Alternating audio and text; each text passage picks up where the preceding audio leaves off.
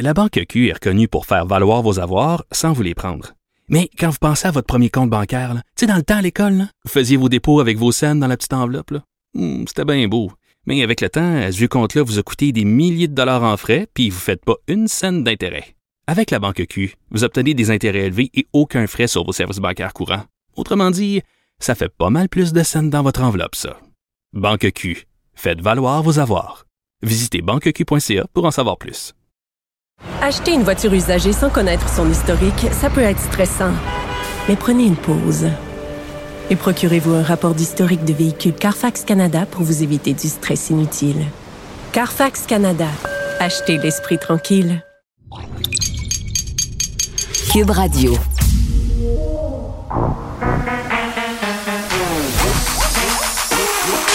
Elle a une opinion sur tous les sujets. Pour elle, toutes les questions peuvent être posées. Geneviève Peterson. Cube, Radio. Salut tout le monde, bienvenue à l'émission. Je voulais commencer par revenir un petit peu sur ma chronique dans le Journal de Montréal et dans le Journal de Québec. Non pas pour reparler de Bianca Lompré, là, je pense qu'on a compris là, que la madame s'était mis les pieds dans la bouche. Non, sur ce sujet plus large qu'elle a ouvert en s'exprimant maladroitement, c'est-à-dire la gestion du travail dans nos écoles, euh, les problèmes dans le milieu de l'éducation. Beaucoup de réactions, beaucoup de profs, beaucoup de personnes qui travaillent dans les écoles, donc des adjointes, euh, des éducatrices au service de garde, même des personnes qui travaillent à l'entretien, des gens aussi qui occupent des postes comme orthopédagogue. Comprenez le topo, là, m'écrivent pour me parler de leurs conditions de travail. Et vraiment, ce qui revient souvent, là, c'est la phrase suivante, c'est aussi pire qu'en santé on sait que notre système de santé s'effondre et s'écroule. Ben, c'est ce que les profs et les gens qui travaillent dans les établissements scolaires me disent ce matin. Ma boîte courriel est remplie de témoignages. Et vraiment, il y a des gens qui, sont désabusés, qui n'y croient plus, qui disent Moi, euh, je n'étais pas dû pour prendre ma retraite, mais là, je la prends. On n'est pas respecté. Ça n'a plus aucun sens. Et cette mentalité-là de bureaucrate, l'abus des conditions, le côté c'est pas notre argent, ce qu'on me dit, c'est que c'est assez présent dans les mentalités. Donc, j'ai envie peut-être de reprendre les mots de Christian Dubé. Je suis pas 100% d'accord avec le ministre de la Santé quand il dit que les réformes en santé vont pouvoir s'opérer seulement s'il y a une collaboration du milieu. Mais je suis assez d'accord pour dire que en ce qui est trait au milieu de l'éducation, il faudrait aussi que les gens qui font l'école, qui sont à l'école, euh, qui sont là au jour le jour pour gérer tout ça, les commissions scolaires, les personnes qui décident, tu sais, les gens les organigrammes, hier on parlait d'organigrammes avec euh, José Legault, ça a l'air aussi être le bordel en ce qui a trait aux écoles. Là. Personne décide, mais tout le monde décide. faut que tout le monde y mette du sien parce que des situations comme ça, là, comme euh, ce qui a été dénoncé, euh, par Bianca Lompré maladroitement, je le répète, c'est-à-dire des enfants qui changent de prof deux, trois fois par année. Puis c'est pas juste à cause des congés de maternité. Là. Il y a des pauvres profs qui s'en vont en congé maladie. Après ça, euh, l'autre d'après, une autre raison, l'autre d'après, une autre raison. Puis à la fin, c'est les étudiants, c'est les enfants qui payent pas. Et les profs sont inquiets pour l'éducation de leurs propres enfants. J'ai beaucoup d'enseignants qui m'écrivent pour me dire qu'ils envoient leurs enfants au privé, puis qu'eux autres enseignent au public. Donc, je ne le sais pas, mais quand c'est rendu ça, quand c'est rendu que les gens qui font le système n'y croient même plus à ce système-là, ben, je ne le sais pas. Donc, école, euh, ça, c'est une chose qui tombe en ruine. La façon dont on s'occupe des personnes âgées aussi, ça a l'air euh, des nouveaux développements dans ce qui se passe avec le CHSLD. Euh, Aaron, on a entendu un peu plus tôt avec Benoît l'appel au 911, euh, logé par la directrice du CIUS, un appel qui est, mon Dieu, robotique, qui a l'air d'être une lecture de communiqué de presse. On a fait démissionner, elles ont été démissionnées, Marguerite Blais et Daniel Mécan, et on va se poser toutes sortes de questions par rapport à ça aujourd'hui. Un, est-ce qu'il y a eu un manque de respect de la part du gouvernement Legault parce que les deux ministres n'ont même pas pu annoncer elles-mêmes leur départ? Donc ça, quand même, ça manque de délicatesse, peu importe ce qu'on peut penser de la gestion de ces crises-là.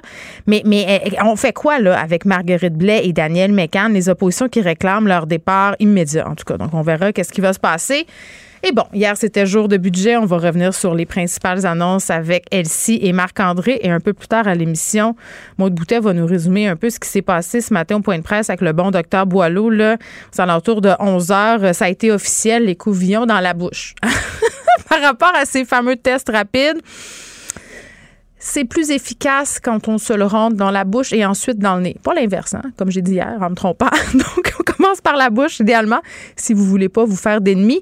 Et bon, cette situation en Ukraine qui continue d'être complètement horrifiante. Bombardement russe d'une gare bondée de civils. Euh, on parle d'une cinquantaine de morts, parmi ceux-ci des enfants, des civils qui étaient sur le point d'être évacués. Euh, qu'est-ce qu'il cherche Vladimir Poutine avec ces attaques-là touchant des citoyens? On a vu là, plutôt à Boutcha des corps attachés, les mains en arrière du dos, des fausses communes avec des petits corps d'enfants. Puis il faut faire attention aussi aux mots qu'on utilise. Là, on aura un expert notamment euh, sur le mot génocide. Est-ce que c'en est un? Moi, je j'ai pas de. Je suis pas en train de dire que c'en est pas un, là, mais il faut bien le déterminer.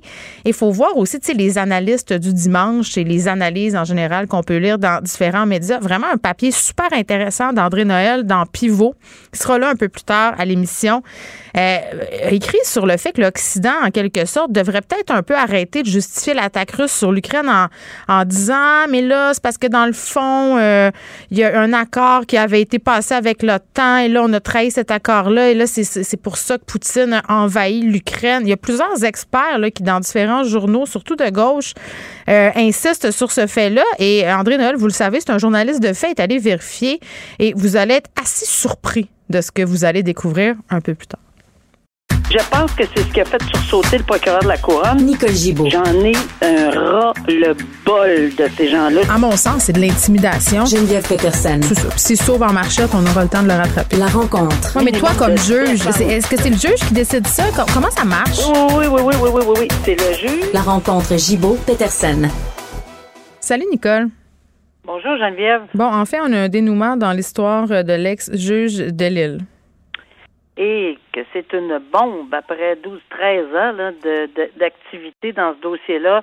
Par bout, euh, ben, ça faisait six ans qu'il n'y avait pas vraiment eu de euh, après la décision d'ordonner un deuxième procès. Après mm. ça, il y avait eu une demande à l'automne d'arrêt de, procédure.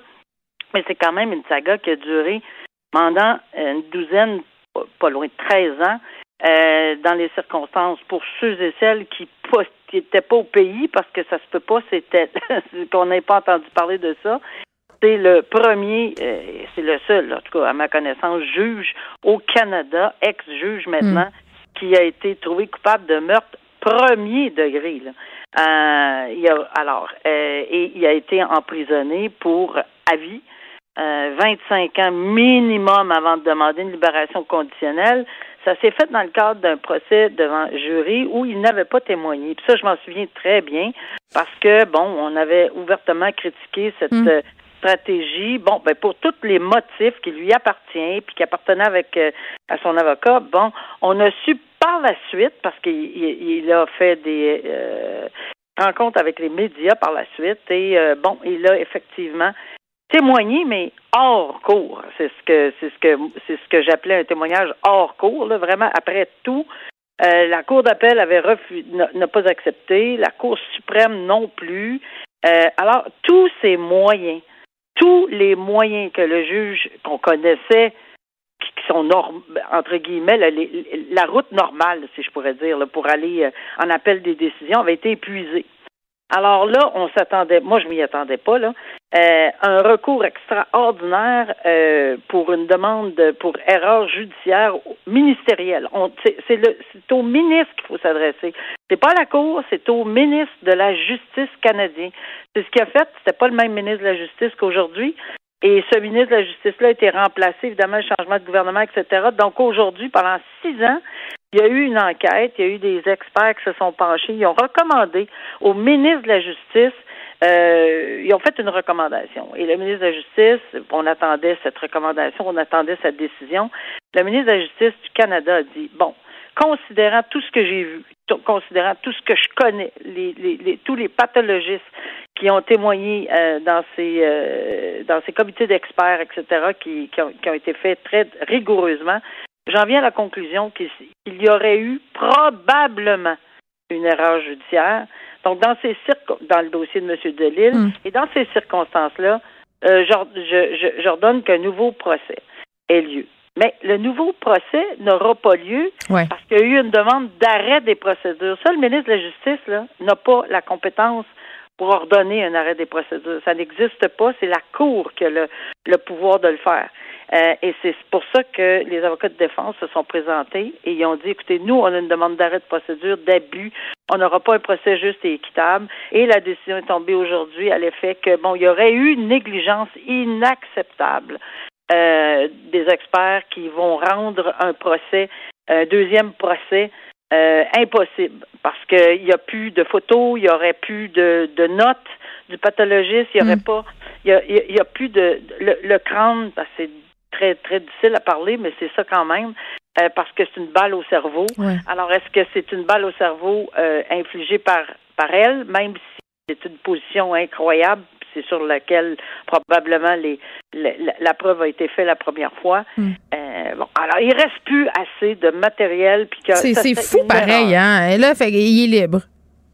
Oui, là, il est euh, absolument, absolument. Euh, jusqu'à ce que le 30 jours termine. Mais là, moi, maintenant, là, quand je, je vois ça, là, je sais plus si ça va se terminer. Là. C'est 30 ah, jours, pour vrai? 30 jours du 30. Ben, c'est parce que à un moment donné, là, je vais, je vais me garder une petite gêne, là, parce que je me dis, là, je, à chaque fois que j'ai commencé. Tu vas le croire quand tu vas le voir. ben, ça? Quand les juristes, euh, en général, puis les commentateurs et les analystes disaient c'est fini. Ben, on était tous dans c'est fini. La Cour d'appel, euh, ben, à moins qu'il y ait un appel à Cour suprême, ben, il est allé en appel de c'est fini. La Cour d'appel veut pas l'entendre. Bon, ben, on a arrêté de se poser 56 000 questions. Et là, il s'adresse au ministre. ça veut pas dire qu'il n'a pas raison. Ça veut juste dire que euh, moi, je vais, je, je, je vais me retenir en disant que c'est terminé parce que je sais pas la décision du procureur, des procureurs de la couronne. C'est des gens qui ont beaucoup, beaucoup, beaucoup, beaucoup, beaucoup investi dans ce dossier-là. Ils sont certains de leur coup. Il avait engagé d'autres pathologistes, mm. encore une fois pour un deuxième procès de l'Allemagne, de la Suisse. Euh, la défense est aussi prête que la couronne. C'est des gens qui sont euh, nés à nez. C'est vraiment, c'est pas euh, David contre Goliath. C'est deux Goliaths. Mm. Alors, c'est des gens qui sont ultimement vont, vont réfléchir ce qui a été fait en défense et ce que la couronne va faire, je suis convaincue, parce qu'il y a une décision extrêmement sérieuse à prendre suite à 99 pages de décision, 400 paragraphes étoffés disant que ce serait inutile de faire un deuxième procès. Mais ça, c'est la, la décision de la Cour supérieure. Est-ce qu'ils vont vouloir en appeler de cette décision-là? Nouvelle qui fait beaucoup de bruit. Nicole, humoriste Philippe Bande, qui fait face à une accusation en lien avec la limite d'alcoolémie qui est permise au volant. Il a fait une publication sur ses médias sociaux pour, euh, bon, en faire part, dire que, euh, bon, l'événement en question serait survenu à Rivière-du-Loup le 31 mars. Et, vraiment, euh, puis là, je ne ferai pas l'analyse de ce message-là, Nicole, parce que je vais en parler un peu plus tard avec Julie Marco à LCN du côté communication de cette affaire-là. Philippe Bande qui n'aurait pas dépassé tant que ça la limite légale de 80 mg d'alcool par 100 ml de sang. Euh, il revenait de manger. Finalement, ce que je comprends, c'est qu'il a fait l'objet d'une dénonciation. Euh, il, dit dans son message, avez une heure et demie que j'avais arrêté de boire. J'étais vraiment persuadé que j'étais en dessous de la limite permise, euh, mais quelle ne fut pas ma surprise de constater que non. Il finit en disant, les gens, prenez un taxi. Puis ça, on en a parlé souvent, Nicole, de la perception. Hein. penser qu'on est apte à conduire ou au contraire, penser qu'on peut pas conduire, passer en alcotest, puis tu es en dessous. Euh, tu sais, ce qu'on retient là, là-dedans, c'est qu'il faut pas se fier à sa perception. Ben moi, je n'ai pas les, compétences que vous allez avoir, toi et Julie, pour étudier ça de cette façon-là. Mais au niveau juridique, oui, hmm. je, peux dire que euh, ce message, je l'ai lu, je l'ai regardé sur Twitter, j'ai regardé, j'ai pesé les mots. Et il y a des mots juridiques euh, qui, qui, ont un, un constat juridique important. J'ai peut-être un peu dépassé la limite. Je, je, ne pensais pas que j'étais là, j'avais arrêté, je, je ben, parce que honnêtement là, puis je dis pas que c'est pas le cas, puis je dis pas qu'il y a de mauvaise foi, c'est pas ça du tout, du tout, du tout. Mais si on dépense la limite, il y en a pas de. Non, il n'y a pas revenez-y là. Mais je reviens toujours à ma, à ma fameuse, parce que j'ai joué au tennis toute ma vie, j'étais juste un peu à l'extérieur de la ligne. Ben, c'est out! Alors, non, mais attends, Nicole, je m'excuse. Je veux pas t'interrompre. Je pense que ce qu'il veut dire par là, M. Bande, là, c'est que c'est pas comme si tu te fais arrêter puis que tu as quatre fois la limite permise dans le sang. Là. on s'entend-tu que ça paraît pas mal plus mal que, écoute, je, je pensais pas, je dépassais de point 2. C'est ça, mais, 0,2. Mais là, mais là où il y a un autre, et là, et là, là, là c'est moi qui va te suggérer que oui, le conducteur désigné, ce que j'apprends. Oui, c'est ben sûr que... Moi, conducteur désigné un peu dépassé, conducteur désigné, j'avais arrêté une heure et demie. J'ai beaucoup, beaucoup de respect pour lui parce que j'ai aucun problème. Mais ce n'est pas des décisions comme conducteurs désignés euh, qui sont souhaitables. Mais sais, Nicole, zéro alcool. Tellement, oui, mais tellement de problèmes, tellement de problèmes qui seraient évités. Là, premièrement, en région, des fois, les taxis puis tout ça, c'est pas super euh, disponible. Mais ça, on a installé à la sortie des débits de boissons, comme on dit, là, des alcotests. Peut-être. Écoute, ça réglerait tellement de problèmes. tellement de problèmes. Dans le fond, ce qui soulève, puis ce que tout le monde va soulever, moi, je te parle avec une tête purement. Oui, juridique. Euh, juridique. Mais ce qui va soulever ou ce qui pourrait soulever, puis je pense qu'on ne perdra pas nécessairement de vue que mm. c'est, franchement, là, c'est pas une personne qu'on va détester pour autant, mais, mais je pense que honnêtement, euh, il y a un message. Et, et j'ajoute que c'est pas sur le taux d'alcoolémie que ça va faire une différence, mais quand on est fatigué, quand on a conduit, les facultés affaiblies les facultés affaiblies, là, je ne sais pas s'il y a deux accusations, et facultés affaiblies et le taux d'alcoolémie, parce que c'est possible d'avoir les deux. On va retenir une ou l'autre si ça s'en va jusqu'à procès. Mais il y a tout un ensemble de facteurs qui peuvent intervenir. La fatigue. On peut avoir pris une demi-coupe de vin et être tellement fatigué d'avoir mm. les facultés affaiblies. Alors, c'est sûr qu'avoir une machine à la porte d'un établissement pourrait même pas lever la petite barre de la machine d'un centimètre ou de rien. Mm. Mais, mais ça donnerait pas idée à personne. Fait qu'on est, on est dans une, dans une zone délicate et euh, c'est conducteur désigné zéro alcool, point. Exactement. Et là, les accusations, c'est en lien avec la limite d'alcoolémie permise. On verra, Nicole, le, dossier qui va être appelé au palais de justice de Rivière-du-Loup le lundi 11 avril, donc ce lundi. Euh, on revient sur l'histoire euh, de Kim Lebel. Nicole, moi, d'apprendre que ses parents avaient sonné euh, l'alarme, est allé voir les policiers. Là, Kim Lebel, qui est cet adolescent accusé du premier meurtre de l'année, c'est un, un, homme qui s'est interposé entre celui-ci et une femme qui l'invectivait. Finalement, l'homme a payé de sa vie. Euh, Kim Lebel, selon ses parents qui avaient des problèmes de santé mentale depuis l'adolescence, se rendent au, voir le SPVQ et disent, écoutez, là, il est en train de se désorganiser. Ils sont inquiets finalement. Ils demandent au SPVQ de le transporter dans un établissement. Je pense même qu'il y avait une autorisation de la Cour à cet effet-là. Et là, malgré l'insistance de ces parents-là, on leur a dit, écoutez, euh, là, euh, on, pas, on a autre chose à faire, mais ça, c'est un peu ça qu'ils ont compris. Et là, on vient d'annoncer que le Bureau des enquêtes indépendantes ah va enquêter ah sur les circonstances de ce meurtre-là. Ah, tout à fait. Je comprends très bien pourquoi. Et d'abord, premièrement, là, je souligne euh, le courage de ces parents-là d'avoir et, et, et, vraiment là, c'est il n'y a rien rien à reprocher. Au contraire, ils sont euh, complètement démolis de la situation, autant pour leur fils, évidemment, que pour la, la, personne qui est victime. Mais ça, on le constate. Ils ont tout fait. Quand on dit tout fait, souvent les gens passent pas par cette étape-là, mais ici, tu as raison de souligner, ils s'étaient adressés au palais de justice. Ben oui. Euh, puis ça, c'est au civil. Ça, je l'ai fait régulièrement, même je faisais les deux, civils et criminels, dans, mm-hmm. ce, dans ce genre de dossier. Et oui, ils ont demandé un examen, selon ce que je comprends, un examen psychiatrique qui avait été ordonné. Mais pour l'exécution ce qu'on appelle manu militari, là, euh, on peut pas, les parents peuvent pas l'attraper de force. Alors oui, on remet le tout aux policiers pour qu'ils exécutent cette ordonnance de la Cour. Or, on ne va pas juger immédiatement. Le BEI doit faire son enquête. Pourquoi on n'a pas agi extrêmement rapidement, surtout qu'on avait deux jours potentiellement de déclaration de la famille avant d'obtenir l'ordonnance? Il y a quelque chose, il y a quelque chose, il y a quelque chose. En fin de, de, la troisième journée, on obtient cette ordonnance, mais on n'a pas encore de, réaction rapide, rapide, rapide. On va laisser la chance au BEI de faire son enquête, puis que le SPVQ euh, mais ça a l'air vraiment quelque chose d'incroyable. Je comprends la famille, là, parce qu'il aurait dû avoir un agissement euh, rapide euh, pour l'amener, pas pour le mettre dans prison, mais Là, il y avait une ordonnance, là. Alors, on l'amène à l'hôpital. On l'amène, c'est comme ça que ça se fait, les policiers. Non, mais c'est, Nicole, c'est tellement fâchant. C'est que pour une fois que le système fonctionnait, on avait mis en place un filet de sécurité, puis là, non. Et ils s'en sont servis. Ils ont, les parents ont tout fait, mais vraiment tout fait. Honnêtement, là, euh, j'espère que toutes les réactions du public, des médias et de leurs avocats hmm font en sorte que ça va apaiser un petit peu parce qu'ils Ouais. ont tout fait, ils n'ont rien à se reprocher, ces gens-là. Rien du tout, du tout. Alors, on verra qu'est-ce qui va arriver de Ouais, les conclusions euh, du BEI qui vont arriver un peu plus tard. Merci, Nicole. Je te souhaite un, très bon week-end à lundi. À lundi, au revoir. La Banque Q est reconnue pour faire valoir vos avoirs sans vous les prendre. Mais quand vous pensez à votre premier compte bancaire, tu sais, dans le temps à l'école, là, vous faisiez vos dépôts avec vos scènes dans la petite enveloppe. là. Hmm, C'était bien beau. Mais avec le temps, ce vieux compte-là vous a coûté des milliers de dollars en frais, puis vous ne faites pas une scène d'intérêt. Avec la Banque Q, vous obtenez des intérêts élevés et aucun frais sur vos services bancaires courants. Autrement dit, ça fait pas mal plus de scènes dans votre enveloppe, ça. Banque Q. Faites valoir vos avoirs. Visitez banqueq.ca pour en savoir plus. Acheter une voiture usagée, ça peut être stressant, mais prenez une grande respiration. Et imaginez-vous avec un rapport d'historique de véhicule Carfax Canada qui peut vous signaler les accidents antérieurs, les rappels et plus encore. Carfax Canada. Achetez l'esprit tranquille.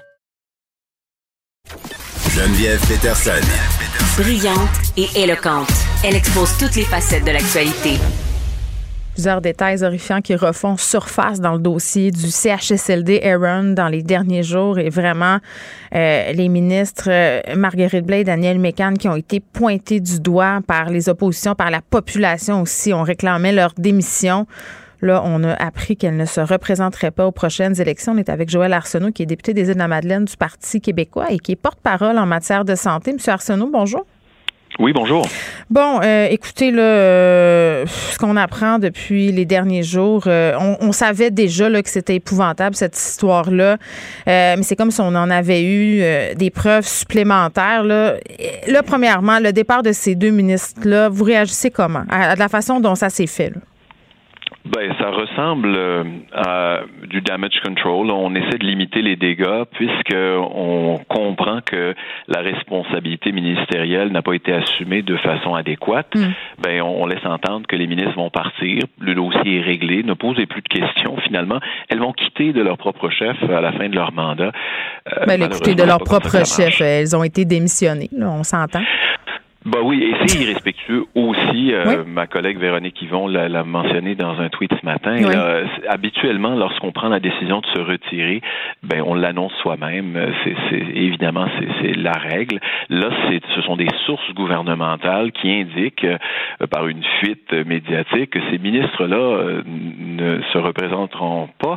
C'est comme si on leur disait là, vous vous êtes maintenant persona non grata, Mm. on ne veut plus vous voir, vous êtes un poids pour notre gouvernement. Mais si tel est le cas, ça veut dire qu'on on reconnaît euh, qu'elles n'ont pas été à la hauteur de leur responsabilité. Puis c'est pas au Mm. prochain mandat, c'est maintenant qu'il faut prendre la décision et c'est le premier ministre euh, qui doit le, qui doit le faire. Donc, elles partent maintenant. Ben, en fait, je parle pas de, de quitter la politique. Je parle des responsabilités ministérielles qui leur incombent, évidemment. Bon, vous parlez de gestion de crise, là, euh, la CAQ qui a l'air en mode justement sauvons notre image euh, et peut-être encore plus aussi depuis qu'on a entendu cet appel au 911 là, qui a été logé euh, par la directrice euh, du C3S. Euh, bon, un appel. On va en écouter un petit extrait, je pense, Monsieur Arsenault, de cet appel-là euh, qui a été logé au 911 par Lynn euh, McVeigh. Oui, bonjour. Euh, Mon nom est Lynn McVeigh. Je suis la présidente directrice générale du CIUS de l'ouest de l'île de Montréal dans le réseau de la santé et des services sociaux.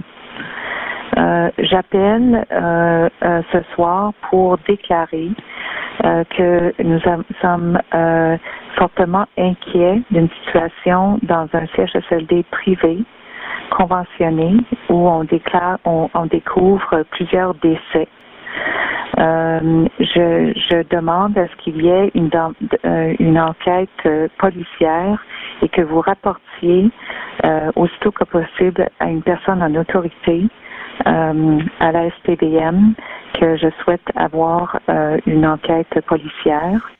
On se rappelle qu'on est au 9-1, là, Euh, là où on appelle pour déclarer les urgences. Madame McVeigh, euh, bon, euh, il est une heure et demie du matin, c'est la nuit du 10 au 11 avril. On est après les révélations du journal de Gazette. On n'avait jamais entendu cet appel audio-là. Et moi, honnêtement, je vais vous dire, la première affaire qui m'est venue en tête, M. Arsenault, quand je l'ai entendu, un, ça a l'air d'un communiqué de presse laconique qu'on lit pour se sauver les fesses. Deux, je trouve ça insultant. Très insultant. Ben, et, et moi, je, je, je- habituellement, on essaye de trouver le bon vocabulaire, là, mais je pense que ici, le mot scandale euh, est tout à fait approprié. C'est un scandale monumental qui, qui éclate euh, au, à notre visage. C'est un peu notre Watergate québécois. On apprend de jour en jour des révélations sur une espèce de dissimulation de la vérité. Mm. Sur, euh, on essaie de, de, sauver la face, oui, mais il faut bien comprendre que le au moment, on veut se faire enregistrer, on appelle le 911 mm. pour que ce soit une pièce à conviction comme quoi. Regardez là, je l'ai dit là, je l'ai soulevé le problème, là, regardez. Exact. Mais le problème, c'est dans la chronologie des événements. Le euh, CHSLD a été en quelque sorte mis sous tutelle à partir du 29 mars. Ça fait déjà donc une douzaine de jours que le responsable de ce qui se passe dans le CHSLD Heron, c'est enfin la responsable, c'est Mme McVeigh. Mm. Et euh, évidemment, elle, elle attend 12 jours pour porter plainte en quelque sorte. Euh, là, on dit ça n'a pas de bon sens. Et si elle le savait, et si elle est encouragée à porter plainte par euh, le sous-ministre Gendron. Hmm. Oui, puis elle est accompagnée euh, dans, dans cette démarche-là par une agence de relations publiques, TAC. Exactement. Alors, on est en gestion de crise, on, on et, puis là, on cherche à sauver la face, euh, sauver mm. l'image du CIS, euh, du CIUS ou, du euh, ou du gouvernement, mm. plutôt que déployer tous les efforts pour sauver des vies. C'est ça, le, dit simplement, et c'est horrible de le mentionner comme ça, mais c'est exactement ben, ce qu'on a fait. Je pense qu'il n'y a pas d'autres mots pour, pour décrire ce qui s'est passé. Puis vous parliez d'un certain déni. Pascal Bérubé, Bérubé, pardon, qui rappelait tout à l'heure sur les médias sociaux que Marguerite Blais avait parlé de solliciter un sixième mandat en mars dernier. Là.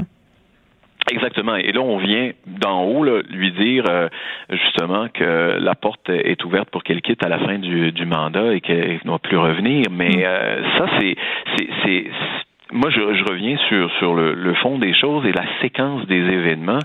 Euh, combien de personnes auraient ont pu sauver euh, dès le moment où le signal, le premier signal d'alarme a été euh, donné par les euh, gestionnaires qui, ont, qui sont sûrement fautifs à certains égards.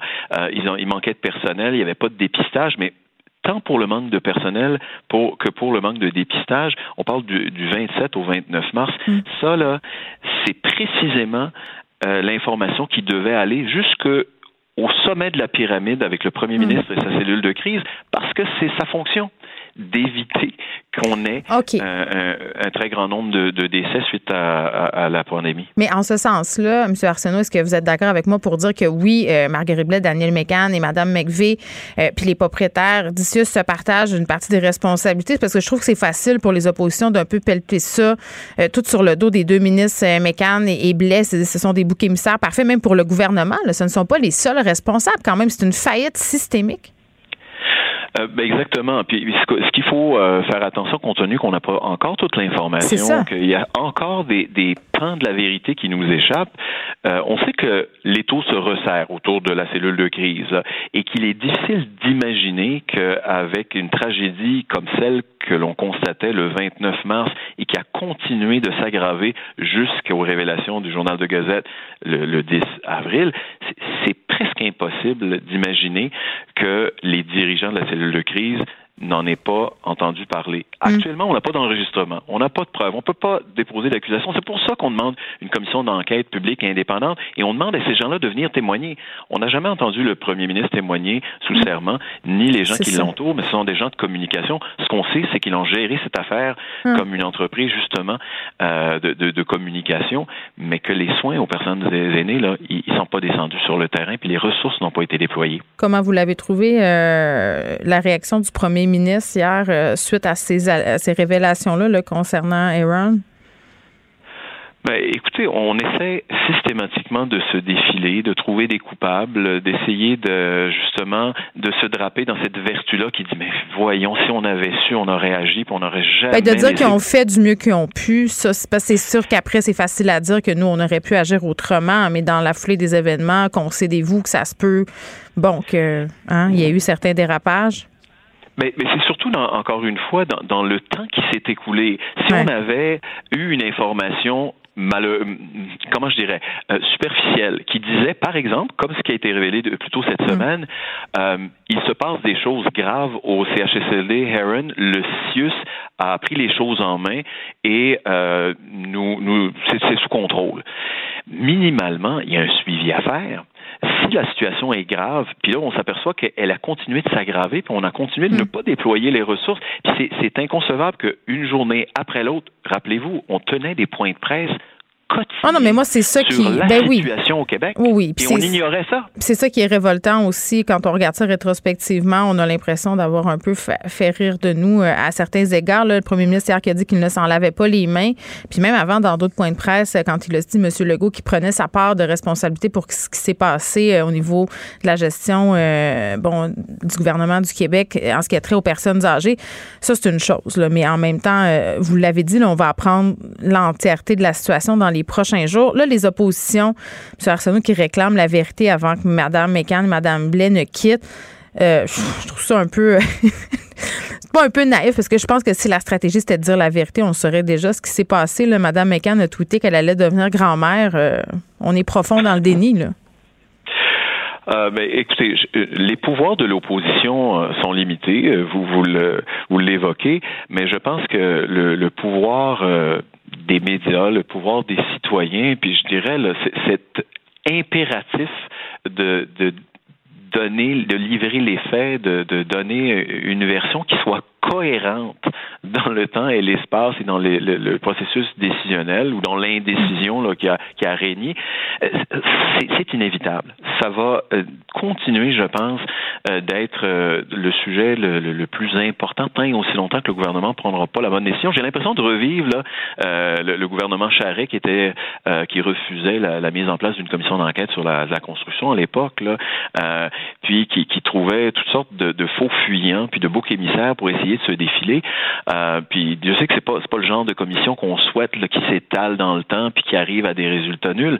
On, veut quelque chose d'efficace, mais on veut au moins que le gouvernement admette qu'il y a mm. eu des failles profondes qui ont créé, qui ont, en fait qui ont engendré des décès, et puis qu'on essaie d'avoir une, séquence cohérente. qu'on arrête de, nous servir des, des, spins. Je pense que tout, ben, on, on, nous prend vous avez raison. Les, les spins, c'est une entreprise de communication qui déraille, là, et puis euh, on nous prend littéralement pour des valises à, l'heure actuelle. Il y a beaucoup de cette information-là, ça on peut s'en réjouir, qui est quand même entre les mains euh, de la coroner, euh, Jeanne Kamel. Mais encore une fois, on, nous a demandé encore, le premier ministre me répondait cette semaine, l'enquête indépendante, elle s'est tenue sous les auspices de la coroner, puis elle livrera son rapport, puis on en prendra acte, et puis on agira en conséquence. C'est bien beau, mais elle n'a pas, est-ce qu'elle a eu accès à toute l'information? Est-ce qu'il y a eu des interrogatoires, des contre-interrogatoires de toutes les personnes impliquées? Non. Et, ça n'a pas été fait de façon publique. C'est pour ça qu'on prend connaissance aujourd'hui des enregistrements, hmm. parce que ces enregistrements-là, ils n'ont pas été rendus disponibles au moment des auditions. On n'a pas entendu les témoins comme Marguerite Blais, comme Mme Mécan, euh, être interrogé sur la base de ces témoignages-là ou de ces pièces justificatives. Voilà. Joël Arsenault, qui est député des Îles-de-la-Madeleine du Parti québécois, porte-parole en matière de santé. On revenait sur ces révélations qu'on a depuis quelques jours euh, sur la chronologie de ce qui s'est passé dans la foulée des événements tragiques du CHSLD Aaron. Vous écoutez Geneviève Peterson. Cube Radio. Mot de bouteille, là. Coucou. Tu as écouté pour nous le point de presse du bon docteur Boileau?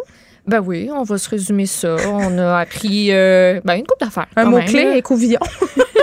Grand Q-tip. Euh, ouais, ben, je vais commencer avec la tendance à la hausse quand même des hospitalisations qui pourraient se poursuivre pour encore deux semaines. C'est ce qu'a dit le docteur euh, Boileau euh, en point de presse tantôt.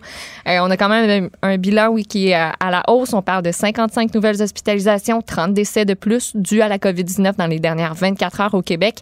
Puis ça, ça porte au total de 1637 le nombre de personnes qui sont hospitalisées. On en a 62 qui sont sous, aux soins intensifs. C'est quand même mais c'est juste, juste, un rhume. Rien qu'un petit rhume. Mais tu peux te ramasser en urgence, puis tu peux te ramasser aux soins intensifs branchés de partout. C'est le fun de garder ça en tête. Gardons ça en tête. Exactement. Test rapide. T'en parlais hier avec Gaston Dessert de l'INSPQ. Ben, à la santé publique, maintenant, on le recommande. Le grand Q-tip qu'on a quand on fait un test rapide, ben à cette heure, faut euh, se le passer dans la bouche avant de se le passer dans le nez et dans l'inverse. Mais je, oui, comme j'ai dit, je me vois déjà essayer de convaincre mes enfants parce qu'à chaque fois, c'est euh, la croix et la bannière. Là, puis Ah, ça, c'est vrai. Je- Toujours- J'avais pas pensé. Moi, je suis encore euh, Ah non, mais jeune moi- sans enfant, puis euh, tu sais, je me passe ça. puis Ah non, mais je m'en fous, là. Je, je suis le- l'auto. euh, comment j'allais dire ça? Je fomente mon propre malheur avec Ben ouais. couvillons. Mais moi, il faut que je cours après mes enfants dans la maison en disant Non, mais Le ça se fun. pas quand tu vas, comme quand on est allé se faire tester au stade dans l'auto, là, Ah, puis ben te rentraient oui. ça, comme il disait dans le bye-bye, jusqu'à temps que tu perdes tes souvenirs d'enfant.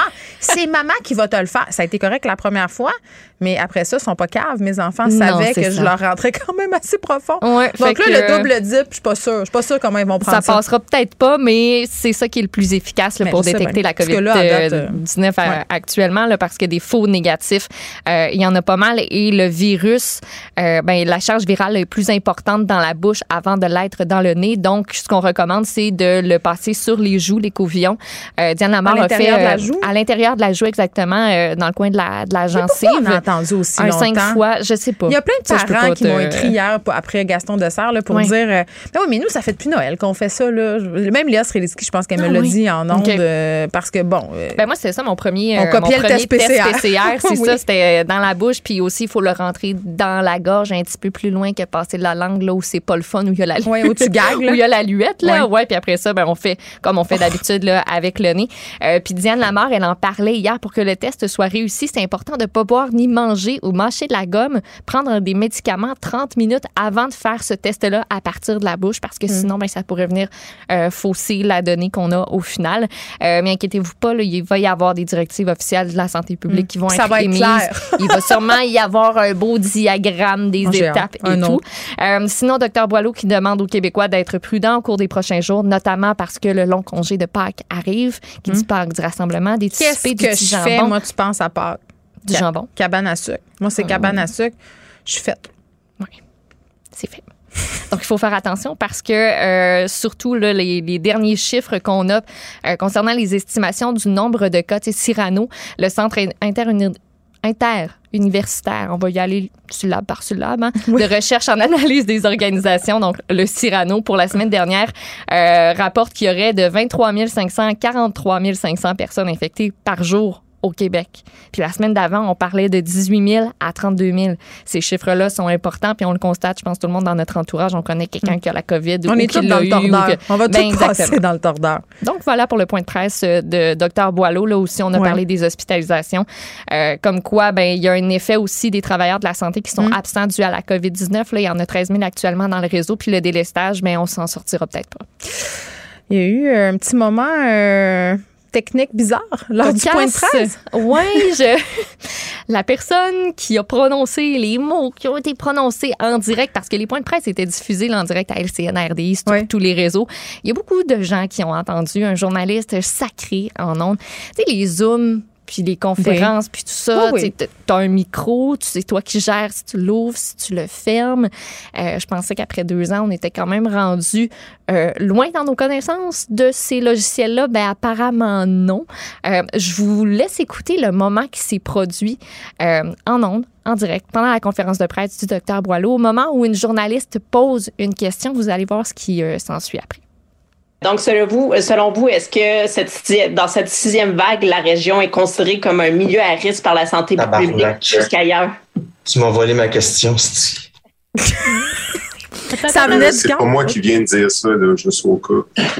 Oh, c'est Docteur Boileau qui dit que c'est pas moi. C'est pas Oui, lui. oui. Donc, la journaliste posait une question par rapport à la Beauce, euh, puis visiblement un autre journaliste, puis on sait pas c'est qui. Puis j'imagine que lui, euh, il doit se sentir petit dans ses shorts en ce moment parce que sur Twitter, ça a explosé. Ça a même pas pris c'est 30 secondes que l'extrait était disponible Ben en ligne. hey, ça venait de son fond, là, on va Ah, ça venait de son fond. Lui, Il avait pensé longtemps à sa question. Ah ouais, puis il trouvait qu'elle était bonne, puis là, ben, elle était plus à lui, fait qu'il y avait plus de questions, fait que t'as l'air fait une conférence de presse quand t'as plus ta question. Mais je pense Euh, que c'est possible micro était d'en- pondre une autre. Ben, absolument. D'habitude, tu peux avoir un petit backup. Euh, et puis, Docteur Boileau, à la fin, qui après un long silence, fait juste mentionner, juste pour être sûr et certain que tout le monde a bien compris que non, c'était pas lui. là. C'est pas lui qui avait dit ça. On peut-tu le réécouter encore? On peut. Donc, selon vous, euh, selon vous, est-ce que cette, dans cette sixième vague, la région est considérée comme un milieu à risque par la santé publique jusqu'ailleurs? Tu m'as volé ma question, c'est Euh, c'est pas moi qui viens de dire ça, là, juste au cas. Tout est excellent, puis ça venait de son fond. J'aime ça. ça. il faisait mal. J'aime tout. Puis M. Boileau qui veut vraiment pas qu'on pense que c'est un sacreux. Puis un Tout le monde a fâché. été pris de. OK. euh, on type maintenant plusieurs services. Maud, pour vrai, moi, je me pose souvent la question, à un moment donné, c'est quoi la limite de typer du monde? Tu sais, de donner des aussi, pourboires. Non, mais c'est parce que c'est rendu qu'on donne des pourboires. euh, sais, chez la coiffeuse, chez le coiffeur, ça, c'est accepté en restauration, dans les bars. Mais là, tu vas recevoir des soins, par exemple, médico-esthétiques. Euh, des- tu vas n'importe où, tu as un service, puis là, tu arrives pour payer, puis l'option pour boire, même, Ouais. euh, tu sais, les stylistes, tout ça, tout ce qui, qui touche un peu aux, aux soins, là. Puis là, à un moment donné, je me dis, ouais, mais coudons, là, moi, je paye toujours bien pour un service, là, puis ça me coûte pas deux piastres. Fait qu'au lieu de me demander du pourboire, augmente ton tarif. Mettons, il me semble que c'est moins fatigant parce que ça nous place dans des situations où, genre, tu veux pas, ben, tu veux pas avoir l'air cheap, puis en Ouais. même temps, moi, l'autre fois, j'ai vraiment posé la question, là, je te donne un- vraiment un fait vécu. Je vais me faire faire un soin du un visage, un soin du visage, le, le, le fameux peeling. Spécial. Euh, pendant les vacances de Noël, parce qu'après, tu as l'air d'un petit serpent, tu, perds ta peau. Je m'en vais là, ça, ça coûte, euh, ça coûte quand même assez cher, ce traitement-là. Ah ouais. Et là, je paie, puis là, il y a l'option pour boire. Puis là, je dis, mais est-ce que les gens laissent du pourboire? Là, le, le gars à la réception me dit, mais là, c'est à la discrétion des gens. Je fais, oui, je comprends, mais mettons, s'il en laisse, il laisse combien? Là, je dis n'importe quoi, là, mais mettons que ça coûte 300 le soin. C'est pas ça, là, mais mettons.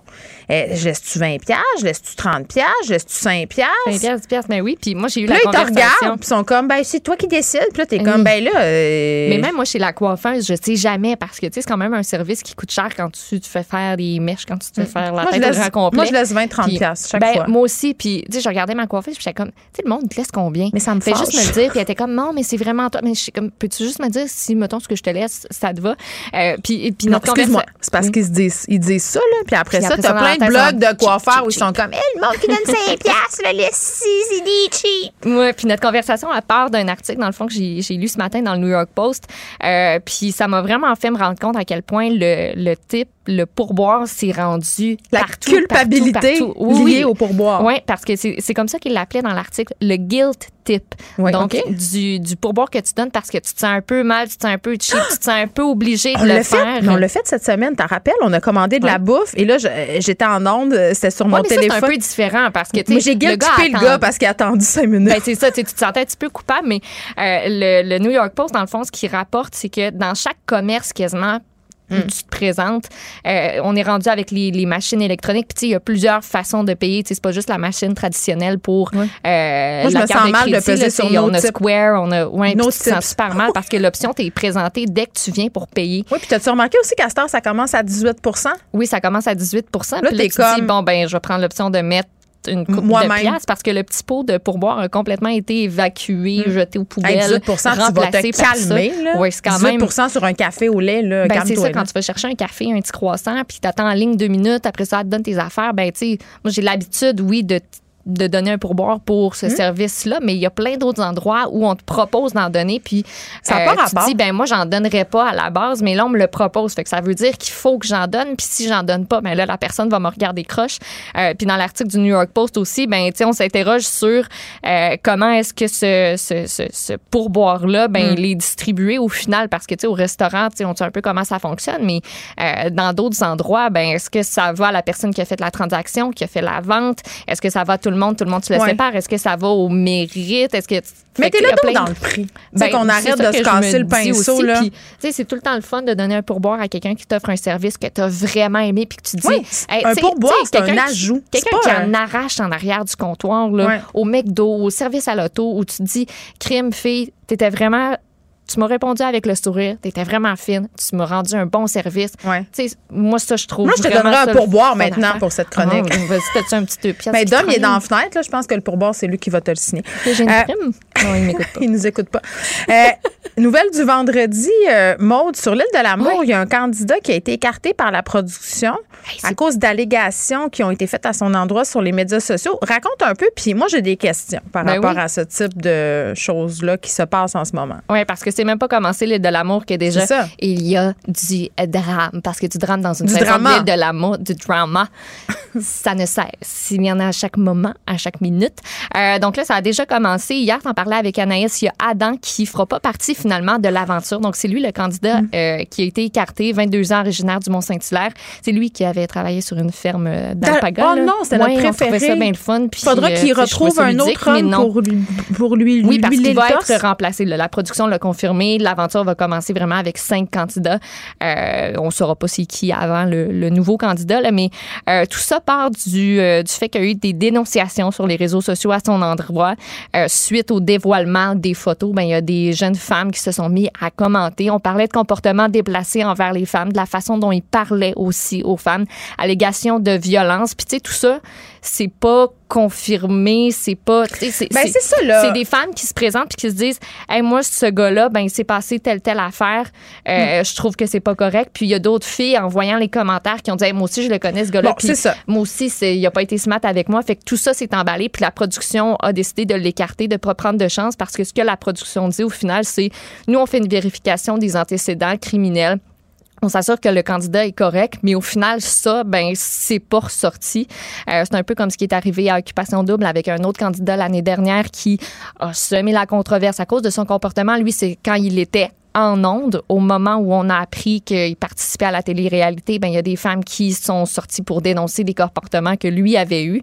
Euh, donc ça non plus, on le savait pas à l'avance. Puis la question que tu te poses, ben, c'est comment on peut faire pour le savoir réellement au final. Ben, c'est deux affaires là-dedans. Euh, vérification des antécédents criminels, je veux bien, mais après ça, vérification des, de, de, son passé amoureux et, et tout ça, c'est c'est plus compliqué. Puis je, je, je, je suis partagée. Puis écoute, je suis pas en train de dire que la production n'a pas bien fait d'écarter ce- cet homme-là parce que visiblement, il y avait une accumulation de témoignages. Là. Il Puis- aurait pas pu le laisser aller en onde, ça, ben, ça aurait été, euh, ça aurait été très, très maladroit. Euh, nonobstant le fait aussi qu'il y avait eu des accusations qui concernaient de la violence. C'est pas juste, il est pas fin que les filles, parce que si c'est ça, il me laissait, il est pas fin, il me trompé.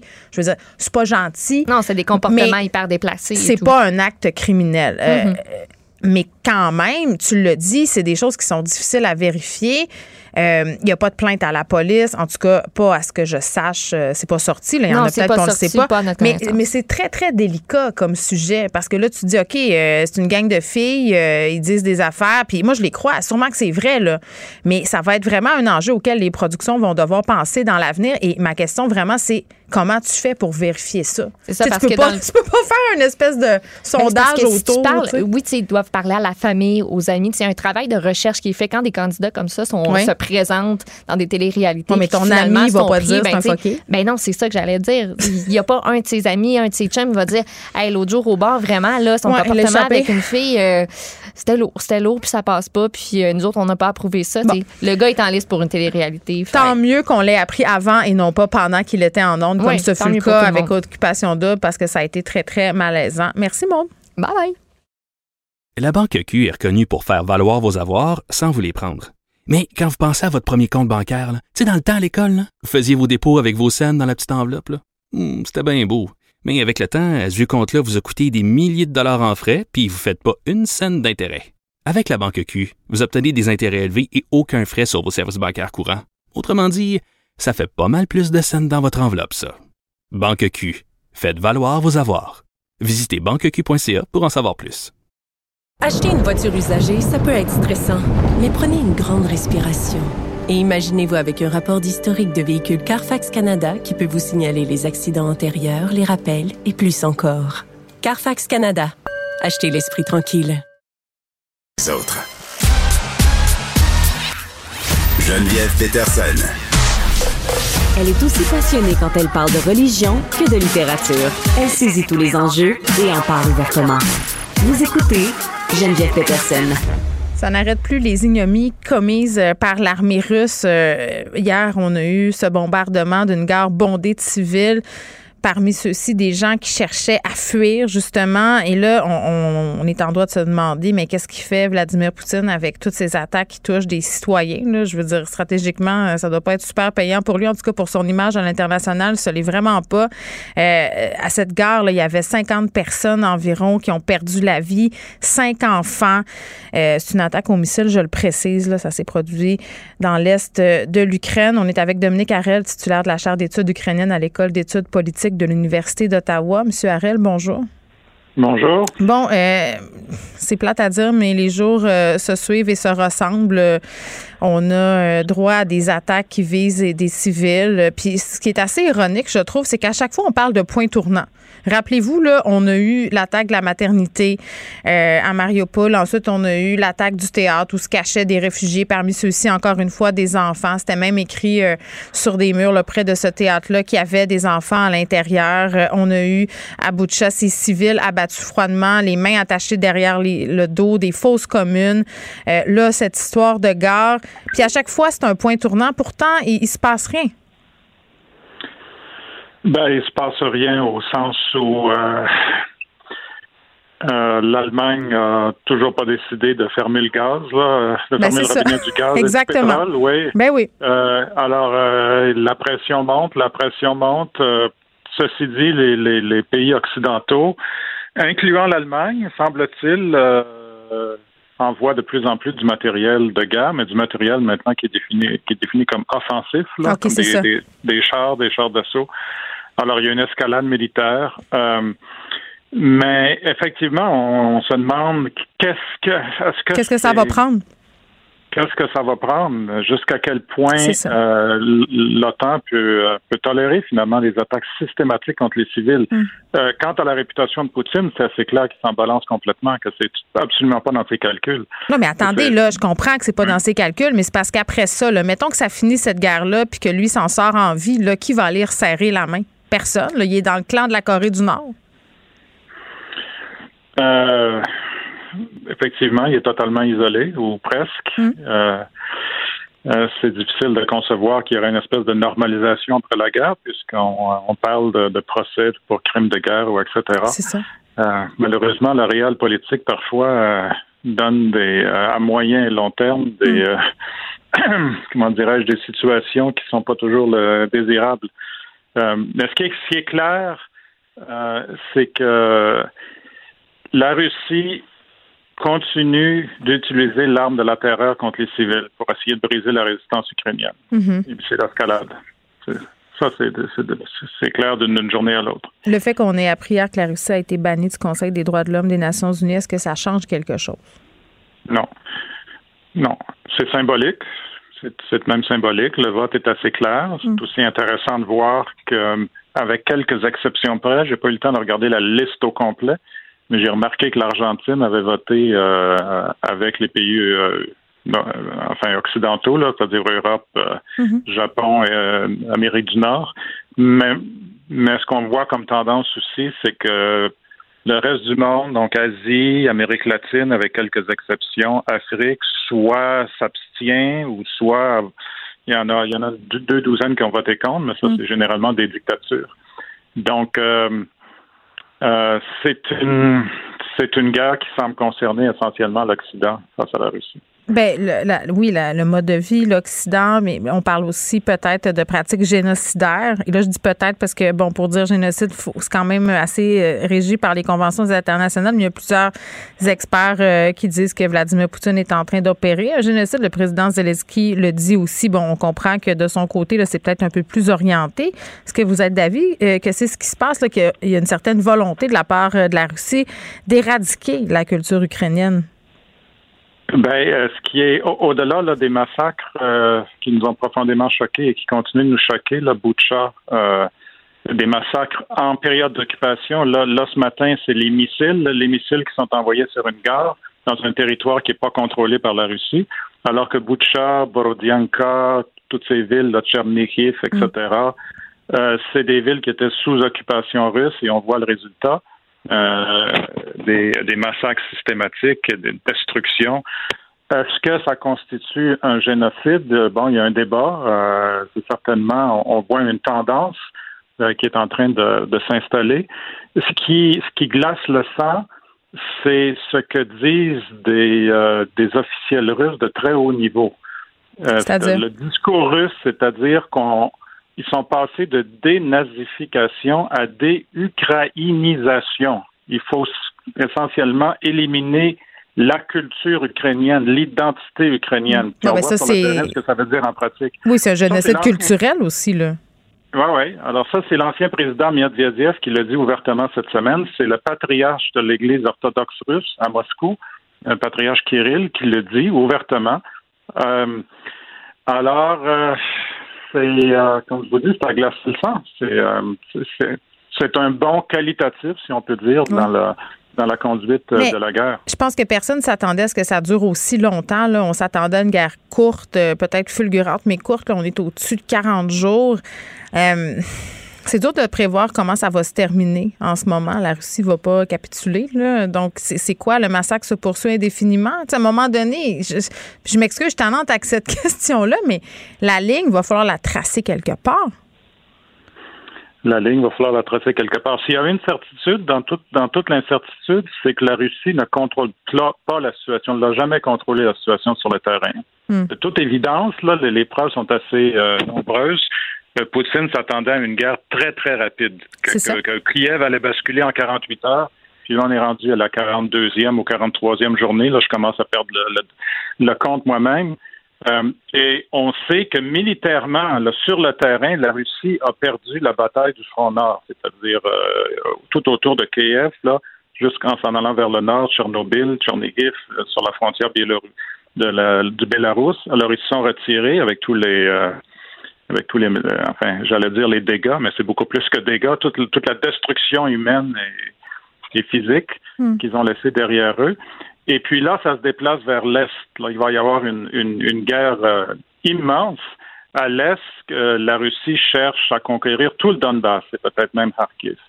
Donc là, le, les missiles, le missile envoyé sur la gare de train là, ce matin, c'est dans le Donbass. Le Donbass qui est contrôlé par, par l'Ukraine, par Kramatorsk. Hmm.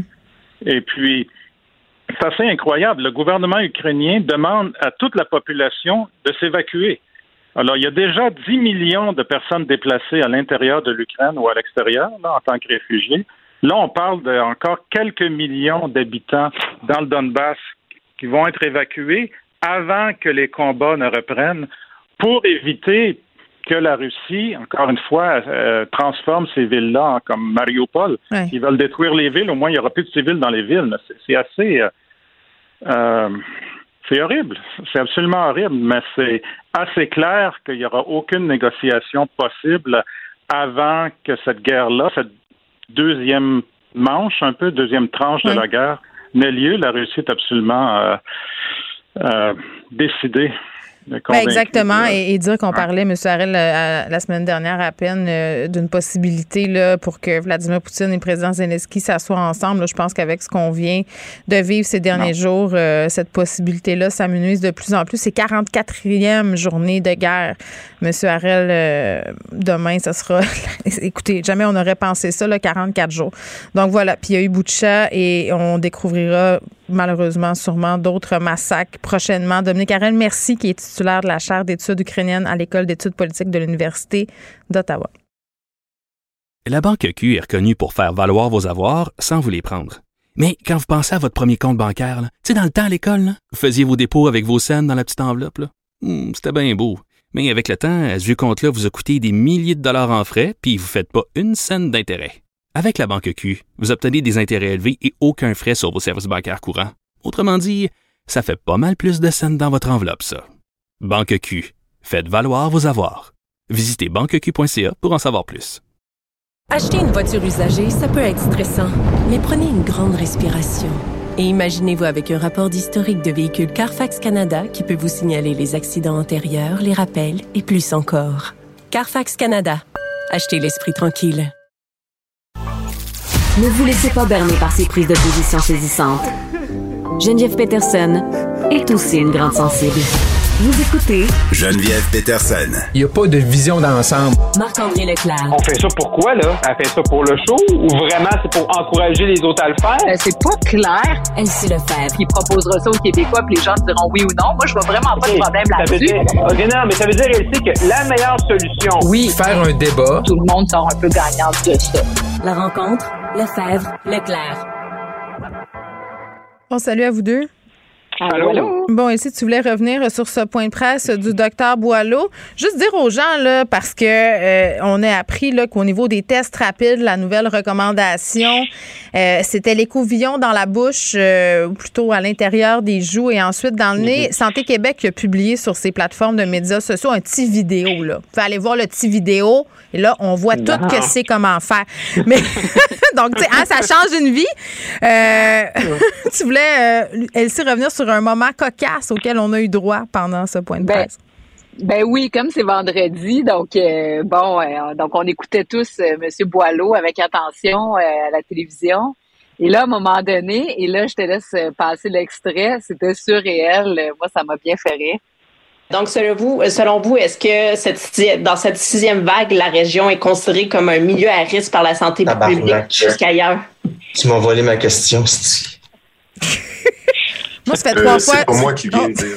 C'est trois fois que je le fais jouer. Oh! Ben oui, écoute, il n'était pas content. Ben non, il était pas content. Ben, tu sais, premièrement, euh, en tout cas, bref, c'est c'est- c'est toujours un petit. Il faut faire attention hein, quand on est en onde, on sait jamais qu'est-ce qui peut euh, sortir. Bref, euh, j'espère qu'il s'est excusé à sa collègue. C'était pas très joli, mais ça nous a quand même fait rire parce que c'est des événements cocasses. Je sais euh, qui toujours pas c'est qui. souvent.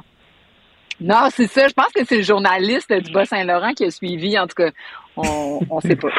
Il s'est pas Il tenait à sa question. Oui, mais moi, dans ma tête, j'étais comme, ben là, t'en avais toujours bien une autre, là. Pas... tu sais, tu t'en vas pas au point de presse avec ta question écrite sur un post-it, là. Tu t'en as une autre en tête, tu dis une sous-question, quelque chose, tu fais du mélange. En tout cas, bon. Et Ça- là, c'est la, la réaction de M. Boileau, tu sais, qui est comme, ben, Oui. ben, c'est pas moi, c'est pas moi. Ouais. Il pas fait, par exemple, de le dire. Il a réagi quand même rapidement, là, parce qu'on savait pas de, on savait pas d'où ça venait, là. Oui, on, il voulait pas passer pour un sacreux, hein? Exact. Bon, lendemain de budget, euh, Marc-André, tu as suivi ça pour nous. Est-ce que c'est un budget qui est efficace? Ben, tout d'abord, j'espère que tu as passé une belle soirée avec ton chum, là, à parler de ce nouveau compte Ah, libre d'épargne. Je peux-tu- juste dire quelque chose? un. OK, moment Oui. matrimonial, euh, je sais qu'il fait des tâches, il ne nous écoute pas en ce moment. J'aime ça parler de lui que- parce que je sais qu'il ne saura pas. Il était tellement pompé, il faisait des lives sur Instagram pour continuer après sa chronique radio à l'autre poste. OK, parce qu'il avait lui dans sa tête là, il il fallait qu'il continue à expliquer aux gens. J'étais tellement tannée, j'y marquais les commentaires, c'est prêt, viens souper. Donc voilà, euh, oui, j'ai passé une drôle de soirée hier. Disons ça Bon, comme mais ça. Plus, euh, plus sérieusement, c'est ça. C'est un budget. euh, Madame Freeland a comme essayé de sonner la fin de la récréation. On sait que les libéraux sont très euh, dépensiers habituellement. Puis là, Mm. avec le mariage, là, avec le, le NPD, on s'est dit, oh mon Dieu, là, ils vont dépenser. Mais euh, 29 milliards environ là, de dépenses pour les cinq prochaines années. Fait que Mme Freeland a essayé de démontrer que c'est la fin de la récréation. Puis je pense que Mme Freeland est déjà un peu en campagne à la chefferie. Là. Fait qu'elle a voulu montrer là, aux, aux- aux libéraux dont l'équilibre budgétaire est important pour eux de ben, qu'elle était capable de compter.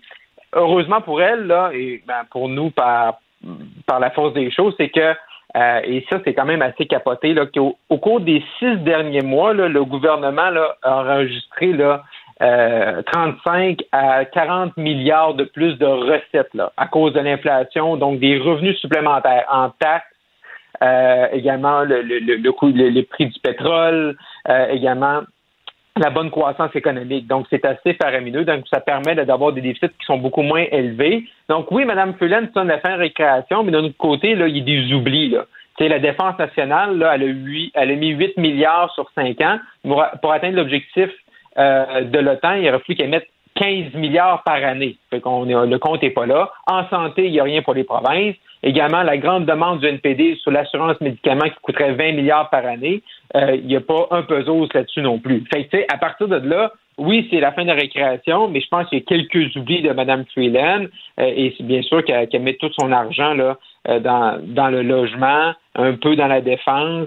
Donc, c'est bien. On voit des meilleures gestions des finances publiques, mais il y a beaucoup de choses qui vont s'ajouter au cours des prochains mois ou de la prochaine année. Elsie? Ben oui, c'est ça. C'est un budget qui est relativement bien euh, reçu, sauf que euh, moi, personnellement, quand j'écoute sur euh, le logement, l'habitation, bon, tu sais, ils vont créer 100 000 nouveaux, nouvelles habitations. bon, en fait, c'est pas qu'ils les font, donc ils financent une partie, donc 40 000 par porte, donc il va falloir qu'il y ait des investissements des, provinces et des, municipalités. Mais sauf que le, CELI, bon, pour les nouveaux acheteurs, c'est intéressant, mais tu sais, c'est intéressant pour des gens qui ont 18, 22 ans aujourd'hui, qui, qui, vont peut-être acheter dans 5 ans. Mais il n'y a rien de tangible pour aujourd'hui. Donc, euh, tu sais, une jeune famille, euh, des jeunes qui ont, je sais pas, moi, 25, 30 ans, qui ont déjà un enfant, qui habitent dans un petit condo, euh, ces gens-là ne se retrouvent pas vraiment avec des opportunités. Il n'y a pas non plus rien non, mais c'est surtout pour, c'est, c'est pour les mieux nantis, là, pour pouvoir se ben, revendiquer de tout ça, il faut être capable d'avoir le 8000 dollars en question. Je veux dire, pour les gens qui ont de la misère à accéder à la propriété, je m'excuse, là, mais ça va pas ben, tant que s'adresser à eux, là. Ben exactement, tu sais, puis euh, justement, euh, je, je partage l'avis de ton conjoint là-dessus, tu sais. Donc, euh, bref, oui, c'est bien, là, tu sais.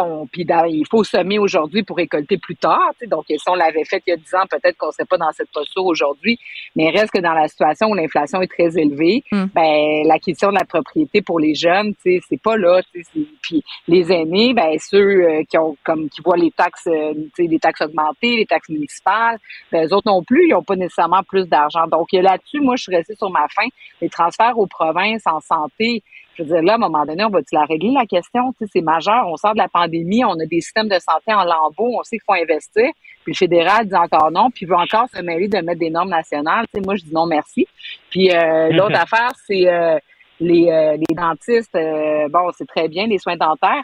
Mais au Québec, on, a déjà des soins dentaires pour les moins de 12 ans, les, les moins de 10 ans. Donc, a des soins dentaires gratuits qui sont par euh, la RAMQ. Donc, est-ce qu'il va y avoir un transfert pour le Québec avec des compensations? Donc, ça, ça va être intéressant. Non, mais c'est tellement, je m'excuse, là, euh, éditorial sur les soins dentaires au Québec, là, moi, ce que je trouve complètement ridicule, là, et c'est un manque de vision flagrant de notre gouvernement, là, euh, c'est qu'on paie seulement les réparations. Tout ce qui mène à avoir une réparation ou pas, c'est-à-dire des nettoyages et tout ça, ça, c'est pas couvert.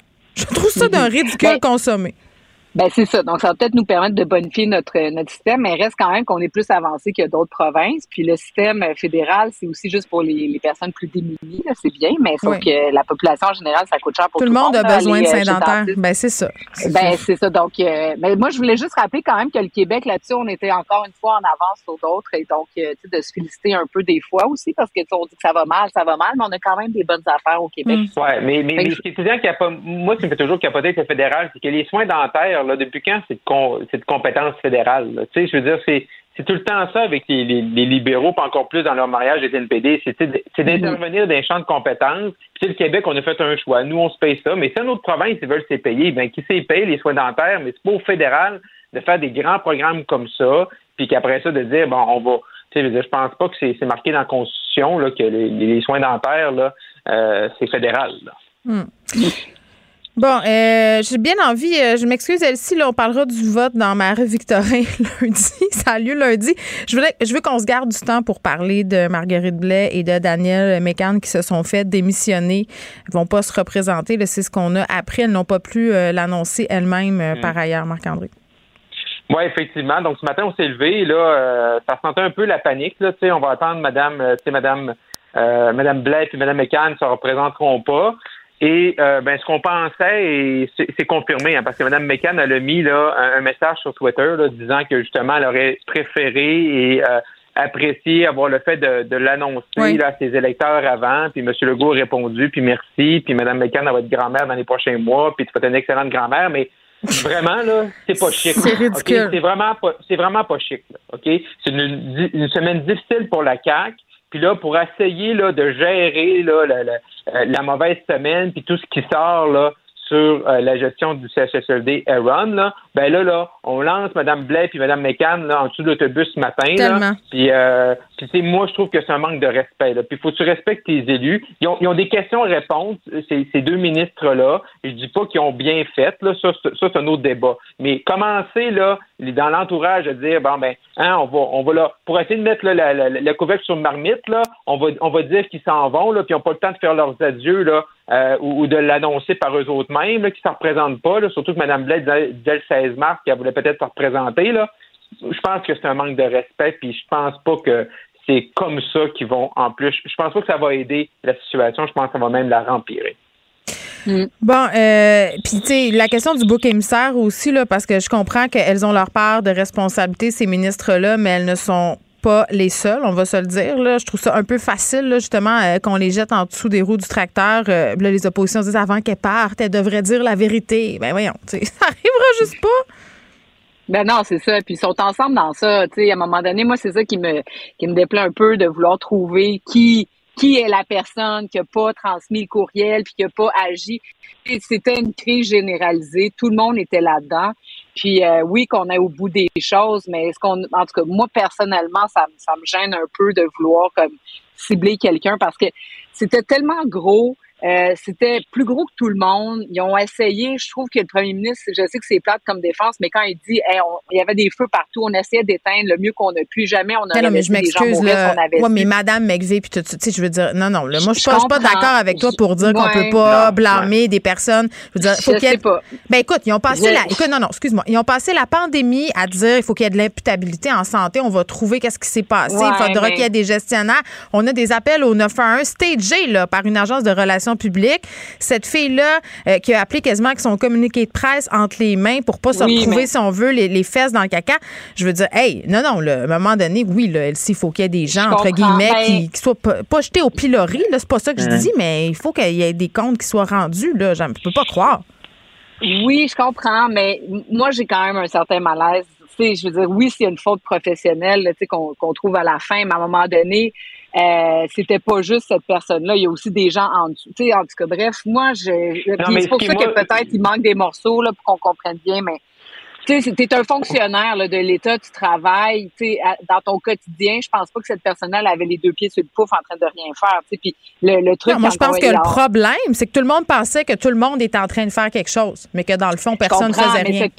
Oui, mais est-ce que cette personne-là doit être jugée au pilori parce qu'il y a un système depuis des années? Je comprends, mais t'es ministre, t'es gestionnaire de SUS, je veux dire, c'est pas toi qui paye, c'est qui, là? Oui, mais il, y a, surtout ces gens-là sont allés devant, devant les médias. Ben, c'est ça. le 11 avril, nous dire qu'il avait appris dans, dans un journal de Gazette.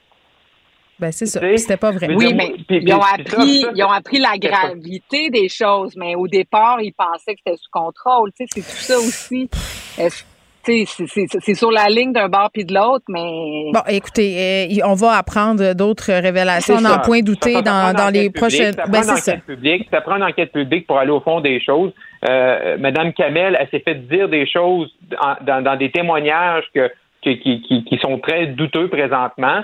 Fait que ça va prendre une enquête publique. On est vraiment, vraiment le chemin pour s'y rendre. Là.